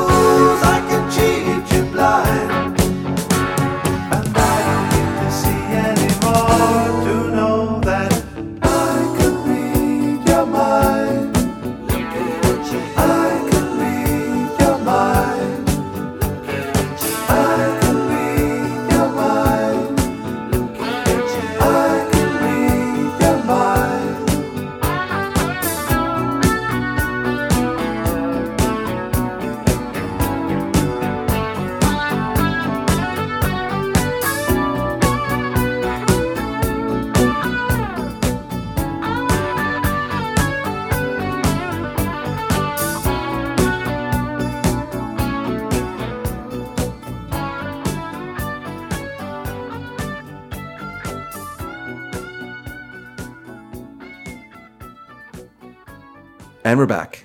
And full disclosure, I own this album. I bought it when I bought it in grade ten because I like this song, "Eye in the Sky." I'm less fond of it now, but when I was in grade ten, I liked this song a lot. Nice. So I'm glad you enjoyed it. And by the way, if you watch the Beatles documentary Get Back, you will see Alan Parsons in that documentary because he was a tape operator at Abbey Road Studios and he was ob- brought in to to help uh, man Beatles the Apple Studios while they were recording Amazing. the Get Back session. I uh, uh, hearing this song, I immediately taken back to uh, kitchen table in my house in North Delta. I'm like, I can see the seat I'm sitting on. Okay. I see, I see the glass that's in my hand. I'm just drinking some juice. Okay. And it's uh, yeah, it's it's the 80s. It's the Wow. early 80s. Like I immediately.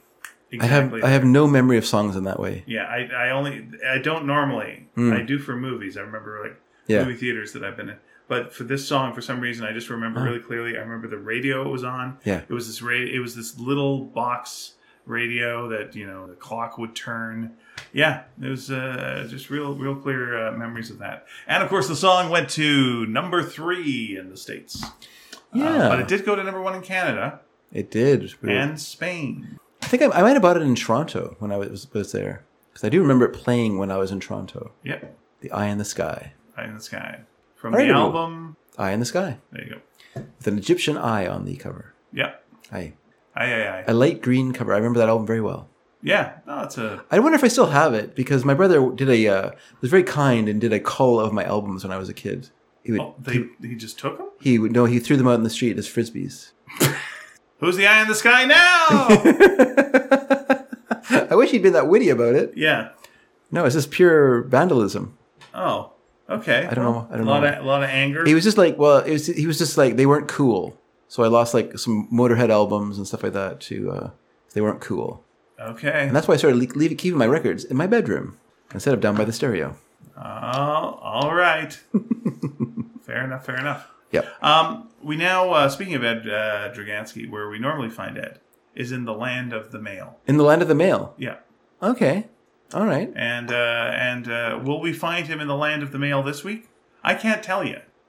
Often you'll find him at the very last letter. That's the traditional Ed Okay. spot. That's a traditional Usually, the traditional spot for a Louise is like number one spot. number one spot.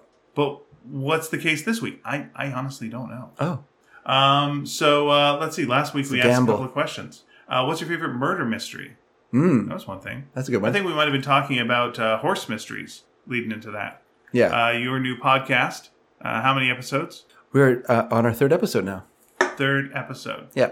Very very nice. We have a ways to go to catch up to uh, Sneaky Dragon. A little bit, but Yeah. you know, uh, you you can't because we're weekly and you're bi-weekly, It's true. so it's impossible. It's impossible. There's no way if you put all your money on uh, that horse to catch up to Yeah. the dragon, Yeah. then uh, you're going to lose all your money. Shoot. Well, luckily I invested it all in Bitcoin, so put it in a Thank pyramid scheme. So last week we asked, what's, Yeah. your, what's your favorite murder mystery, and what was the first record that you bought? Mm. And the first letter is not from Louise, What?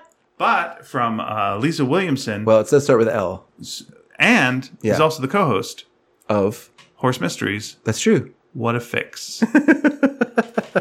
what a fix! Let me just explain. What that. a fix this is! Lisa was writing from school, and for some reason, uh, her she said she's used her email before, but if you write the fir- very first time you write to the show, Yeah. you won't get your comment read right away. No, unless you grease the wheel. I have to, Unless yes, Dave gets his beak wet. unless I get my feet wet, I have to approve your comment. It's Yeah. just a way of keeping out shoe ads and stuff like that. Ukrainian ladies. and Ukrainian who ladies. Are looking for fellas Ow. in this time of love. Because Yeah. that's what What's going their on there? big deal is right now. It's Hey. like, I need to date more, say Yeah. the Ukrainian. yeah, women. of course they do. Well, look, it's a, it's grim times there. Gotta have a silver lining, and that is me. I'm a silver lining. That silver lining is Canadian podcasters yeah, uh, looking for love. looking for love. All the wrong places. in the Ukraine, also wrong place. Uh, so, um, so yeah, so Lisa wrote a comment. She posted it. It did not appear right away, and so then she wrote wrote another one, kind of because she didn't understand what happened. She was a bit confused. She thought it just she thought it got erased. So, um, so anyway, I just thought I would put that preamble. I hope that didn't uh, cause any friction at home. You're Wait. erasing your wife's messages. I didn't erase them. I improved them both. All right, fair enough.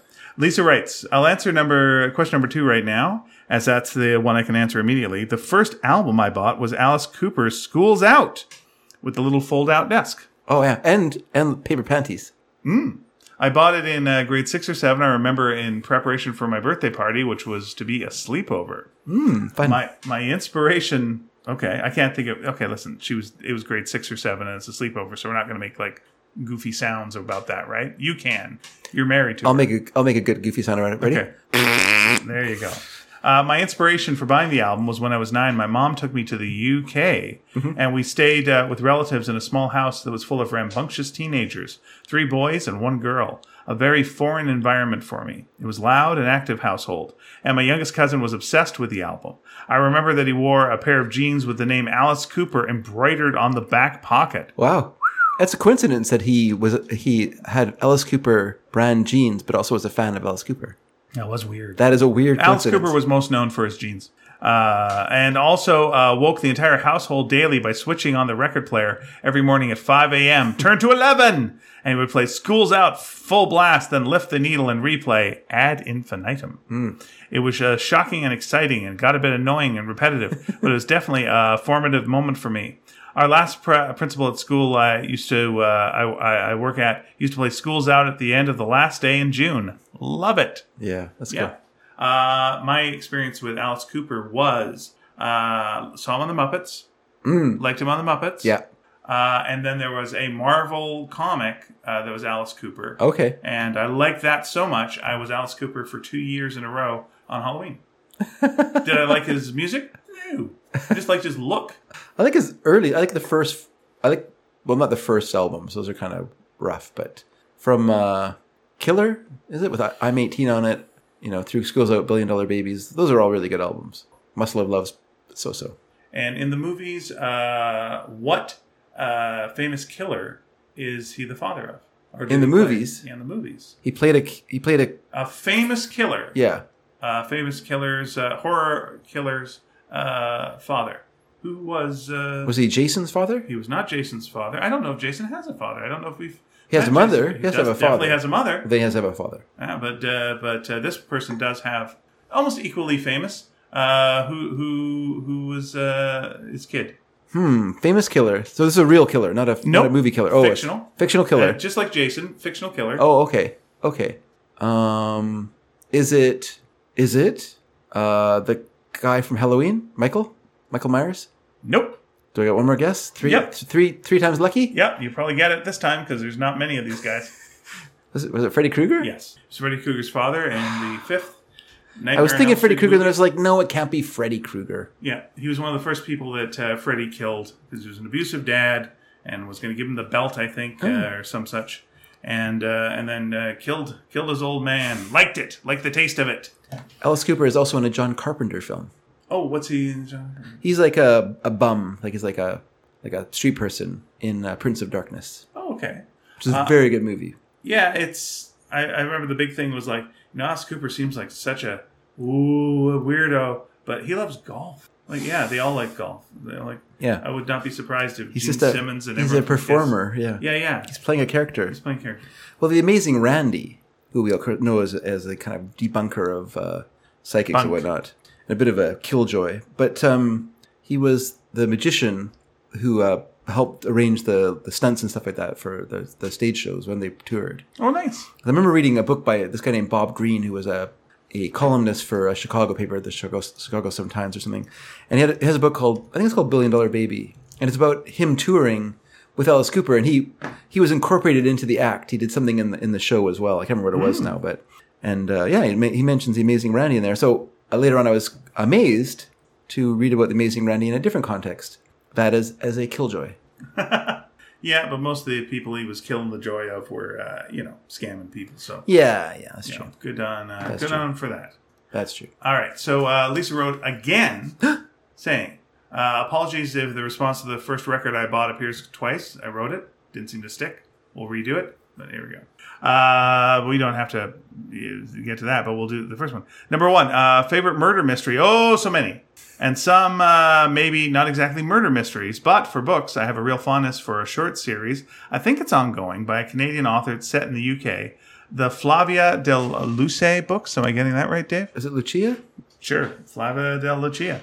They are presented as more of a kid's book, but have a great appeal. I also confess to having a great liking for Dick Francis books. Maybe no surprise. You and my grandparents loved it, and my and my dad also liked Dick Francis. I read a bunch too. uh, and the Sue Grafton books. Uh, you, we used to have like all of those in my last roommate's uh, place. Are those like the A for alibi and B for Yep. burglary and Yep. C for Yep. criminal activity? And Yep. D I find for- her writing style very soothing for some odd reason, uh, though I feel no kinship to the main character, Kinsey Mahone, who my cat was named after.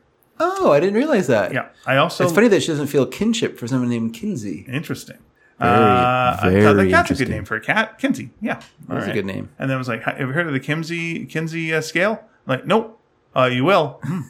uh, I also like the book, uh, The Lovely Bones, but I don't really uh, like anything else the author did. That's okay. You can just like one book by an author. Yep. Uh, I don't know if this qualifies as a murder mystery, but one of my favorite films in my youth was Three Days of the Condor. Uh, I found it exhilarating. I like that very much. Yeah, I don't know if it's a murder mystery, but yeah, yeah, fair enough. Fargo is my number two all time favorite movie. If that qualifies, it does. I also love North by Northwest and Game Night, although I don't think uh, anyone actually gets killed. Huh. But I went to that film with low expectations and instead uh, filled me with happiness and excitement. I liked Game Night quite a bit as well. I did too. And I'm assuming you didn't go into North by Northwest with low expectations because, you know, you knew. And then you saw and went, hey, that's really good. and for TV shows, I like the Miss uh, Fisher murder mysteries as much for the fashions as anything else. I don't know if Prime Suspect qualifies as a murder mystery. Damn rights it does. Uh, but I found it very compelling to watch when it first came out. Although when I tried to rewatch it about a year ago, I could not really get into it. Too gritty. Uh, and uh, then back again, just a reprisal of Alice Cooper as the first album. Yeah. And Chris Roberts replies, totally with you on Fargo and the Lovely Bones. Hey, Chris. Yay, Chris. I was there first. There you I'm are. trying to suck up to my wife. There you are. Um, uh, and you know what? I'm gonna I'm gonna throw in this. I think the Fargo TV shows are uh, pretty good. You know, I got a friend who got killed in uh, one of them. Yeah, bragging, Pretend killed. and she now plays. No, no, really got killed. Oh dear. Uh, she's a very method actor and plays the same general character in Resident Alien. Never seen it. Don't know what it is. Not bad. It's a Okay. Hmm? it's a show about an alien that uh, crashes in a small town, pretends to be a doctor, Okay. has an agenda. Huh? Only this one kid can spot that he's an alien, though. Okay. And so he's like, I gotta kill that kid. So he's like not a nice guy, Oh. but it's funny, and it's uh, Alan Zudik. Alan Zudik? Tudyk. Uh, and uh, yeah, quite good. Well worth a watch. Uh, Uh, got a second season. She's also in Upload, which was uh, Oh, who is she in upload? she was uh, the the paranoid aunt. Who, Oh, oh, cool. Yeah, I mean, some things happen. That's right. That's a that's a fun show. I, I I guess it's not coming back again, but I loved it. I don't know. I hope it is, but I see that she's in this other season. Yeah. I'm just happy she's worked. She's great. yeah. Edward Dragansky, hey! Speak of the devil, and then he shows up. But then after him is Edward Dragansky. Good save. Yeah. Back in college, I can remember uh, being surprised by the movie DOA, the 1988 remake of a 1949 uh, film noir uh, thriller. Dennis Quaid as Dexter uh, Cornell, an English professor who is poisoned and has 24 hours to find out who murdered him. I liked that film as well. Saw that at the Granville 7 cinemas. I can remember movie theaters I saw things in. I've only seen the original. Oh, it's it's fun. Den, you know what? Dennis Quaid has a bounce to him that I enjoy in a movie. Like he's got, ah, he's having a good time. like I'm having a good time with you, even though you're poisoned and things are bad. Uh, after what appears to be a student's suicide, Quaid is led down a series of murder. It's led down a series of murders that have nothing to do with his own murder, only to find out in the end, oh, there's a spoiler here. Yeah, there's, some, uh, there's a spoiler. I'm going to skip the. s- You can read Edward's thing if you want to know what the spoilers are. but yeah, you're right. The D- Daniel Stern is very good in it. So I'm not going to say because I think you should see the movie. Sorry, I'm making an editorial decision. to not say the spoilers, but you can read them if you want on our webpage. Uh, I thought this was such a clever film. I saw it several times uh, when it showed on campus, and I bought the one sheet poster for my dorm room. The entire film was shot in San Marcos, Texas, in and around the Texas State University, but never referenced uh, San Marcos in the film itself. it all happens right before Christmas, and it's hot, so I figured it must be Texas. Speaking of hot, feel free to turn off the heater if you like. Um, another murder mystery uh, was the 1976 spoof Murder by Death, with a cast of favorites such as Peter Sellers, Peter Falk, Maggie Smith, David Niven, and James Coco. It's kind of dated, you're right, a little bit, uh, but I can watch Falk just chew up all the scenes as a bogus Sam Spade, or as he's known in this film, Sam Diamond. It's deliberate and intentionally meant uh, to sink a knife squarely in the heart of murder mysteries. Hmm. And I believe him, I'm, I'm not wrong, Peter Sellers is kind of a Charlie Chan character. Oh, So take take that as the oh, 1976 Peter. Right. Well, this was before the fiendish plan plot of Dr. Fu Manchu, which he would do, I think, shortly after that. So, you know, there you go. So take that with all the salt that you wish to take it Yeah, I've with. never seen it. I'm going to say, see it. Know what you're getting into. Uh, there's a lot of uh, good uh, chewing of uh, scenery. Yeah. I think David Niven is playing um, the character from the uh, the Thin Man, Oh, Okay. I believe. Nick Charles. Nick Charles. Uh, my, uh, by the way, I think I think there was a Thin Man parody in that Simpsons episode I was just talking about.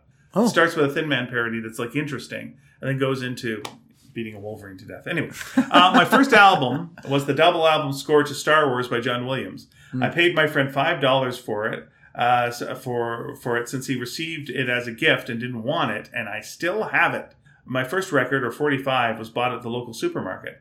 They had uh, records in a cardboard box across from the camera counter where you bought, brought your film to be developed. It was uh, Livin' Thing by the Electric Light Orchestra. B side was Ma Ma Ma Bell. I heard it on the radio and really wanted it, so I found it at the store and had to have it. It also cemented my love for ELO, which must have pleased my musical tastes in symphonic music. The funny thing is, I don't think I ever bought one album of theirs. I just listened to them on the radio and later bought a collection of E ELO CDs, but that record was the start of it all. I really enjoy ELO. I'm not a big fan of their cover bands. Deep cut.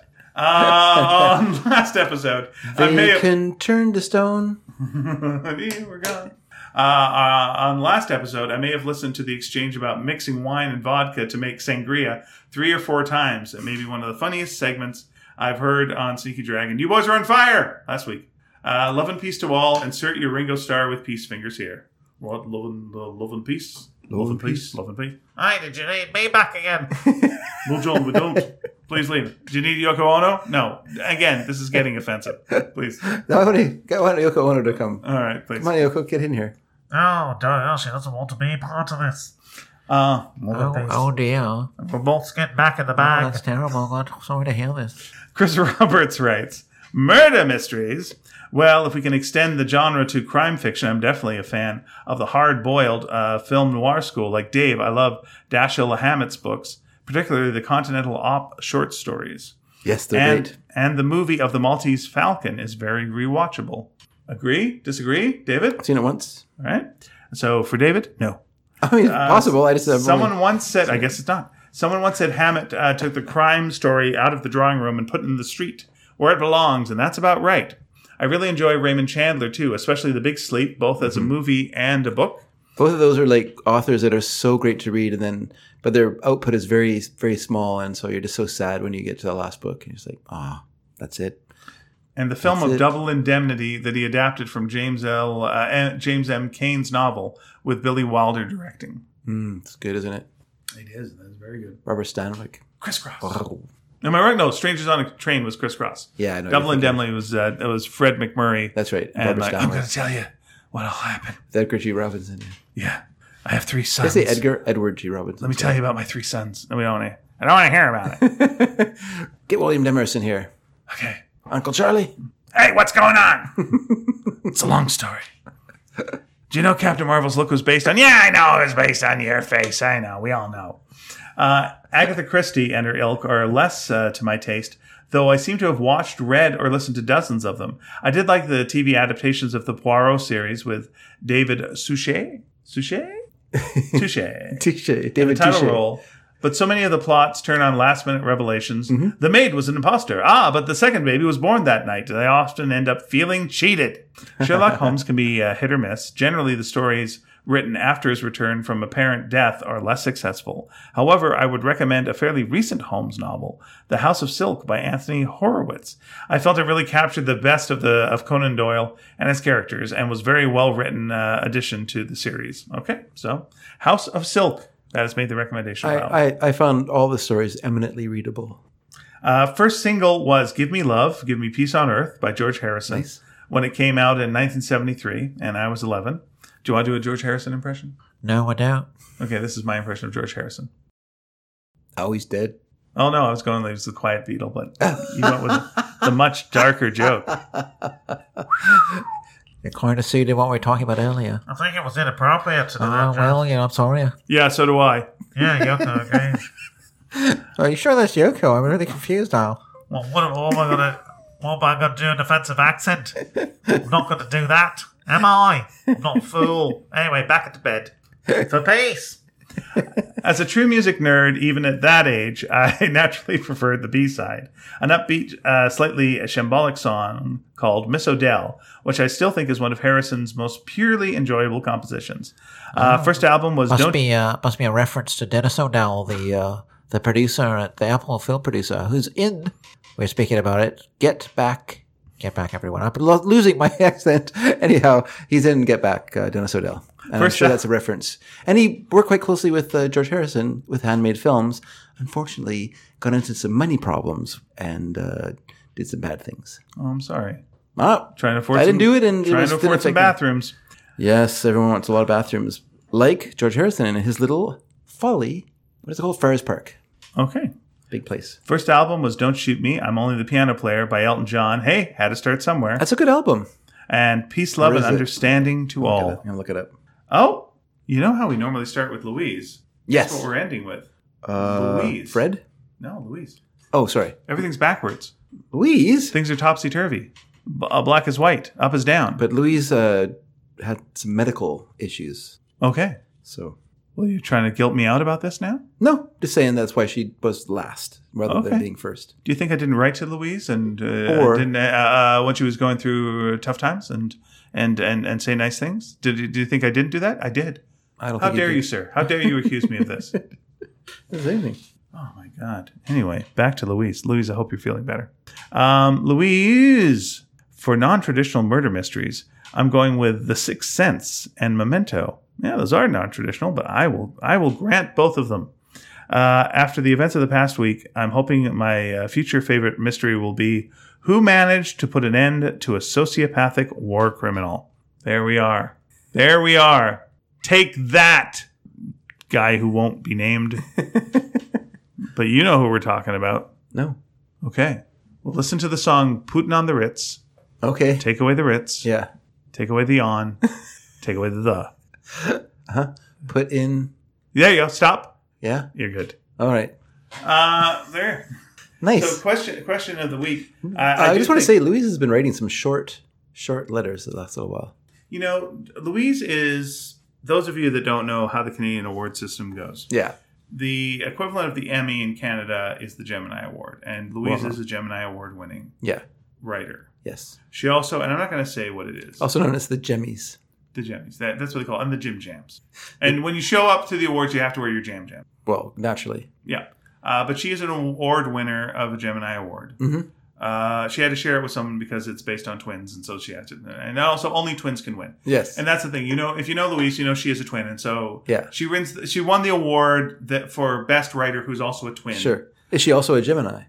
I don't know, but I am. Okay. So I signed off on her uh, being. Uh, Oh, she's an honorary Ge- Gemini. that's right. Okay. Nice. Uh, but as far as I know, I'm not a twin. Anyway, she won, and she is a She very won. uh, talented writer who is now writing for, and I'm, I'm not going to say what it is, Mhm. but I would say the number one kids series in the world. okay. I would say Yeah. that is a possibility. Sure. And she writes for it. Yeah. She don't have time for our shit. Mhm. She's writing long letters to us. You know what that is? That's money out of the bank.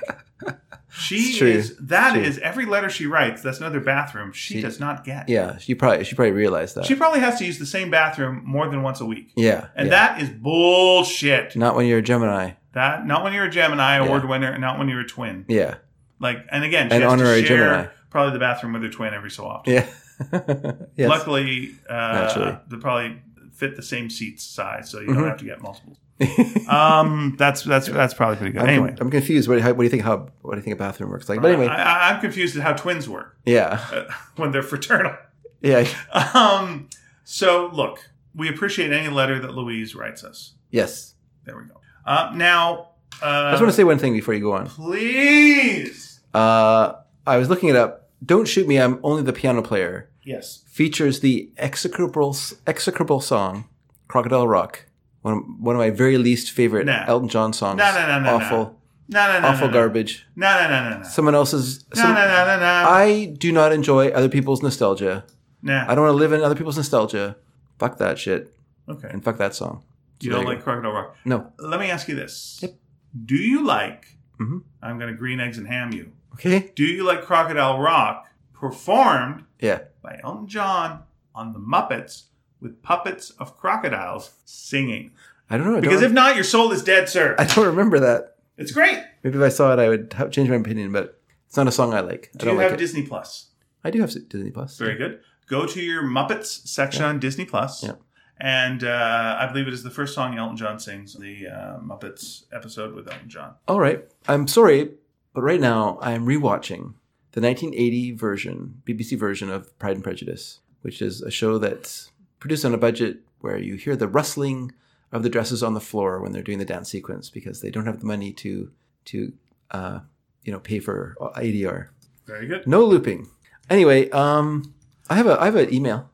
Oh, so it's going to be like that. kind of. All right.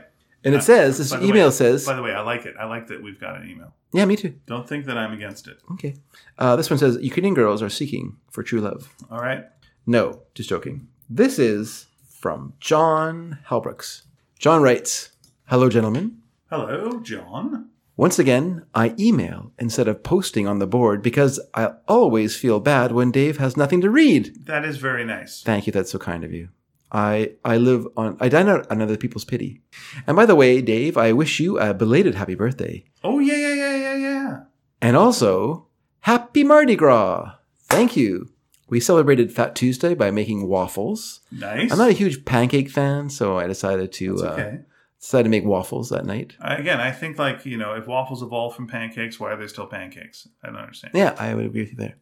I'm writing this on Mardi Gras morning, and there are parades getting ready to roll just a mile to the east of me. That's cool. I love it.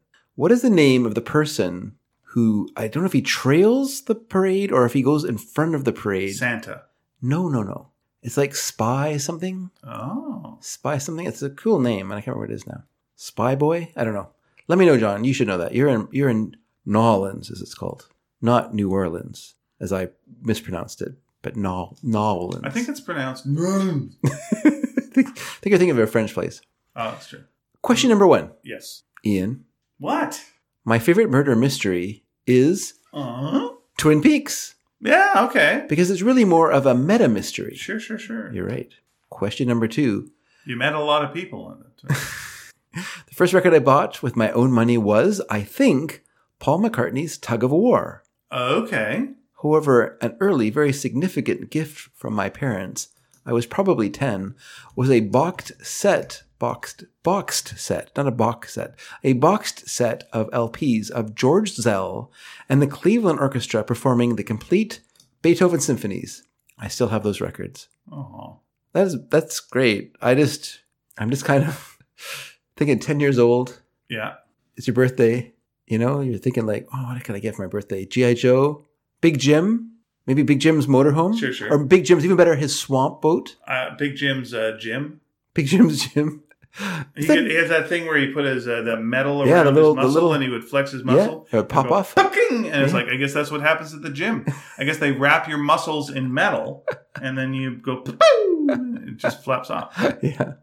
But no, what he got was a, a box set of uh, George Zell conducting the complete Beethoven symphonies. Yeah. That's um, interesting. This brings to mind what you said last week about the music that you hear in your house growing up and how it sets a foundation, either to rebel against or to emulate. When I was an infant, my father, who was a poor PhD student at the time, went out to buy diapers one day and came home with a hi fi system. Whoa. My mother didn't let him forget about this for the next four decades. That's great. I love that. I sorry, I couldn't laugh this time because I laughed so hard the first time I read it. So from my earliest childhood, I heard lots of classical music, especially Bach, my dad's favorite. And while I branched out into all different sorts of music, most notably jazz, which took over my life when I moved to New Orleans, I mean New Orleans, along with Ba- Bowie and the Beatles, who are genres unto themselves. Yes. I always come back to classical, classical music because it feels like home, and because there's so much repertoire that I can easily listen to new stuff for the rest of my life and never get bored. That's a good point about classical Yeah. music. Backwards Dragon project update. I have noticed a pattern. Every time Ian starts improvising on the food service industry, I start laughing uncontrollably, no matter what I'm doing or where I'm where I am, walking the dog, washing dishes, sitting in the library, etc. There have been at least 3 of these moments going back to episode 484. I've also noticed that all of Ian's food service workers sound like they're from Brooklyn. Is that true, Okay. Ian? Sure. They're all from Brooklyn. Sure. Um, now I asked John what songs he liked from Yeah. from listening party, Okay. and he told me, but I'm not going to read that because it's just self indulgence on my part. But I I thought all those songs are great. I thought that's a great mix that you made, John. In episode 484, you asked about long friendship. It's a question that I want to answer since it makes me think of Sneaky Dragon, or rather, Sneaky Dragon makes me think of my own longest friendship. But I've gone on long enough this week, so I'll save it. no. Yeah, it's too bad. Oh, Well, we're looking forward to hearing from you next week. Yeah. Meanwhile, have a wonderful week, all you beautiful sneakers, and don't be too hard on yourself this Lent. That's from John. Thank you, John. Thank you so much. I'm not being too hard on myself. I'm just I'm just going off sugar again this year. I was kind of pondering uh, going off television for the time, Okay. but then I realized I'm in the middle of watching the Pride and Prejudice 1980 uh, version, and I'm That would also stop uh, stop Dark Shadows. oh, that's right. Yeah, I can't do that. Got to stay on the bus. Gotta stay on the bus. Um, you know what? I would say, like, I do like the idea of that question about. I, I want to get back to Big Jim in a second. Yeah. Uh, I do like the question earlier about you know what's better, you know, uh, silence or uh, you know uh, s- uh, s- uh, saying something even when you don't know what to say. But uh, the other question I like that was just asked there is Yeah. like, uh, uh, what's the longest friendship you have? Well, did, wasn't that a question we asked in 8, well, 44? We just mentioned it. Did we? Oh, I don't know. I, just I don't remember our show. I just I I I'm, I don't know for sure. I just assumed that that was the question because John said that it came up in Ah, 484. Interesting. So I wonder if that was a question we asked. But if you want to ask it again, or if you Oh boy, if it's the same question, I feel bad. Oh my gosh. Let's, let's do some research. do some research. So we're gonna ask like the silence thing. Uh, Can I ask a question? No. Oh, okay. No, you're off sugar. Go ahead. it's true. Makes me very unreliable. Uh, I was thinking about what we oh, something else we were talking about on the show, and I, I'm going to ask if you and your significant other have a major point of disagreement that you both just kind of get along with, Okay. if you know what I mean. Yeah. Sure. um yeah i I think that i actually think that um relationships are better if you have differences rather than similarities Yep. i think that's a better relationship than two people who disagree on everything i think it's much better Oh yeah. if a other person's interests are a little different than yours uh, but they love those things and and you know what what makes your love real is that you accept those differences and love that person you know and i don't mean like it could be something big like you know lisa's an atheist and i'm a i'm a christian that's a big difference between Right. us but it can be minor things like you know lisa loves mystery shows where i'm very much indifferent to them you know but i watch them almost every night because lisa likes them and i and i love lisa so i just that's my question I think the other the other thing is if you're getting into a long relationship, is even if you start in the same place where you both like the same things, one of you is going to change. yeah and you're going to have different interests Yeah. and things are going to grow and change and go in different directions and so so yeah it's good to uh to have uh, you know the openness to the differences for sure that's why my my affection for Lisa is is you know in her who she is, not who sh- what she likes or what she you know what she eats or whatever. It's entirely based on who she is. yeah it's funny when when people have that thing where they go so what's a deal breaker for, for you you know is it if you know they grow their armpit hair out you know it's just like what the hell are you talking about Yeah, yeah. what do you what do you mean it's Yeah. just like you know boy You really have to go far for it to be a deal breaker. Uh, Yeah. Okay. Okay. So, so But my question isn't can you have you you know that's pretty that's a yes or no question do, have you do you live with differences whatever i'm just curious if there's like a big difference between you know just sort of things that you love and your wife is indifferent to or you know like say you love a soap opera that's about vampires Yeah. and has a lot of time travel elements in it and stuff like that and you think it's kind of fun and your wife is pretty much not on board with you on that but can you still get over that or is Yeah. that a reason for divorce Yeah, there is that are- the reason that my le- my lawyer is sending a letter to the house this week is what i'm asking There are, uh, yeah, there are a lot of shows I watch after midnight when uh, she's gone to bed. um, so, Dave, yes sir before we wrap up, Big Jim, big jim yes uh, known as Mark Strong in Europe. really because grand jim was uh, too uh, too suggestive Uh, I think there was like an original Mark Strong that was in that was in Europe, and Oh, then okay. they made it Big Jim in uh, in uh, America. i see i But see Big Jim, as you remember, uh, first of all, was a secret agent. Do you remember what his uh, code number was? It was a double O number. was it double a number Yeah. oh, i'm gonna say it's big jim it's gonna be 001 Double four. what a weird number to be. Double Four. Ah. truly That's really strange. But here's the one thing: like he was, uh, of course, uh, part of the spy group PAC. P A C K. Do you remember that? no i don't remember any of Big this Jim, agent Okay. of PAC. okay So uh, I'm going to give you the first two things, uh, which is professional agents. okay What are the C and the K? carnal knowledge Crime killers. ah so close They will fucking kill crime. They will kill that goddamn crime. There Is that the best they could you go. do? They will fuck it up. Anyway, yeah, Big Jim uh, existed between 72 and 86. Yeah. Though he did show up on a TV show called Max Steel that I think was done in Vancouver Hmm. uh, in 2003. And uh, yeah, he made some cameo appearances there. Wow. Yeah. There you go. And in Dogman, the series, Yeah. uh, the Scholastic series, Yeah. not to be confused with the Scholastic series, uh, Sparks, Yes. uh, which is uh, from what the I've better heard, series. What, what, what did you say? Hmm, nothing. Which is what you, uh, yeah, the, I think the third book in that series is coming out.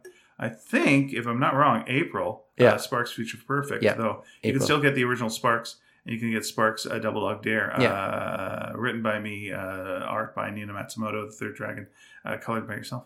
Yeah. Uh, by the way, also, you can get uh, book plates for that if you write to us uh, at sneakyd at sneakydragon.com. We'll get you a book plate. yeah. If we can't visit you, Yeah, we'll, we get- will. get- We'll, get we'll, a book send plate. you. A, But in Dogman, there is a, a resident in, uh, in in cat jail yeah. that is named Big Jim.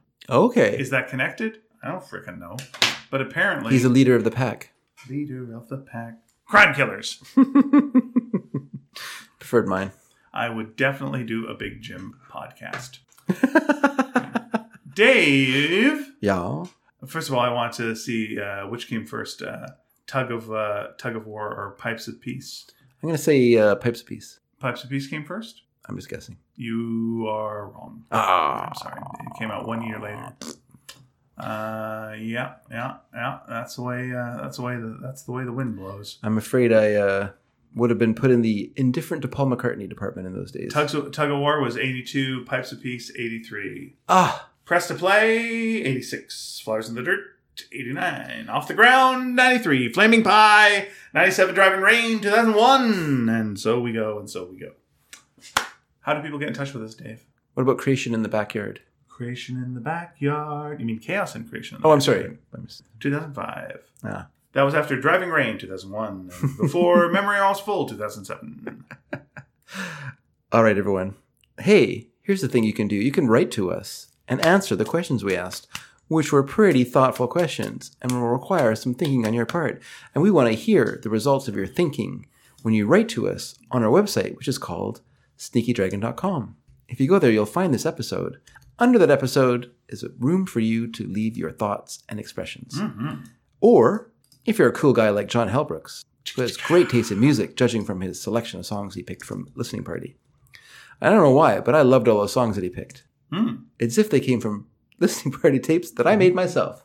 Anyway, John likes to write in by, by email, which is sneakyd at sneakydragon.com. And I would welcome your, your missives to that particular uh, email. But also address. Misters. Or Missives and misters. Yes, indeed. Misterves. we are on Twitter, sneaky d at sneaky dragon dot. Oh, sorry, just sneaky uh, sneaky underscore dragon. Uh, we have a Facebook page which is called Sneaky Dragon, and that's about it. So Yeah. you, I'm talking to you, You. you right there, you beautiful you. We're gonna see you next week Mm-hmm. because we're gonna record a new show next week, and then we'll uh, put it out on Saturday, and then uh, you'll listen to it. That's how it goes. By the way, if you want to read a cartoon that I do every day with my wife Pia, Mm. Yeah. uh, it's called Mannequin on the Moon. It's at Go Comics. Uh, Go Comics. Go go there and then enter Mannequin on the Moon. You'll see it. I'm looking right now. We are number one uh, trending in webcomics today. Hooray! Nice, that's good. Will that be the case tomorrow? I don't know. I don't know. Check it and see. Got a fever of 103. and if you do, go get a test. Because things are still out there. Try your best. Um, you did a cartoon recently, Mannequin and Moon. Last couple of ones that I just thought was great. Oh, I'll have to look it up and tell you which one because I know you want to know. but I'll tell you that after the show's over. okay. So uh, thanks for listening, everyone. We'll see you soon. Bye.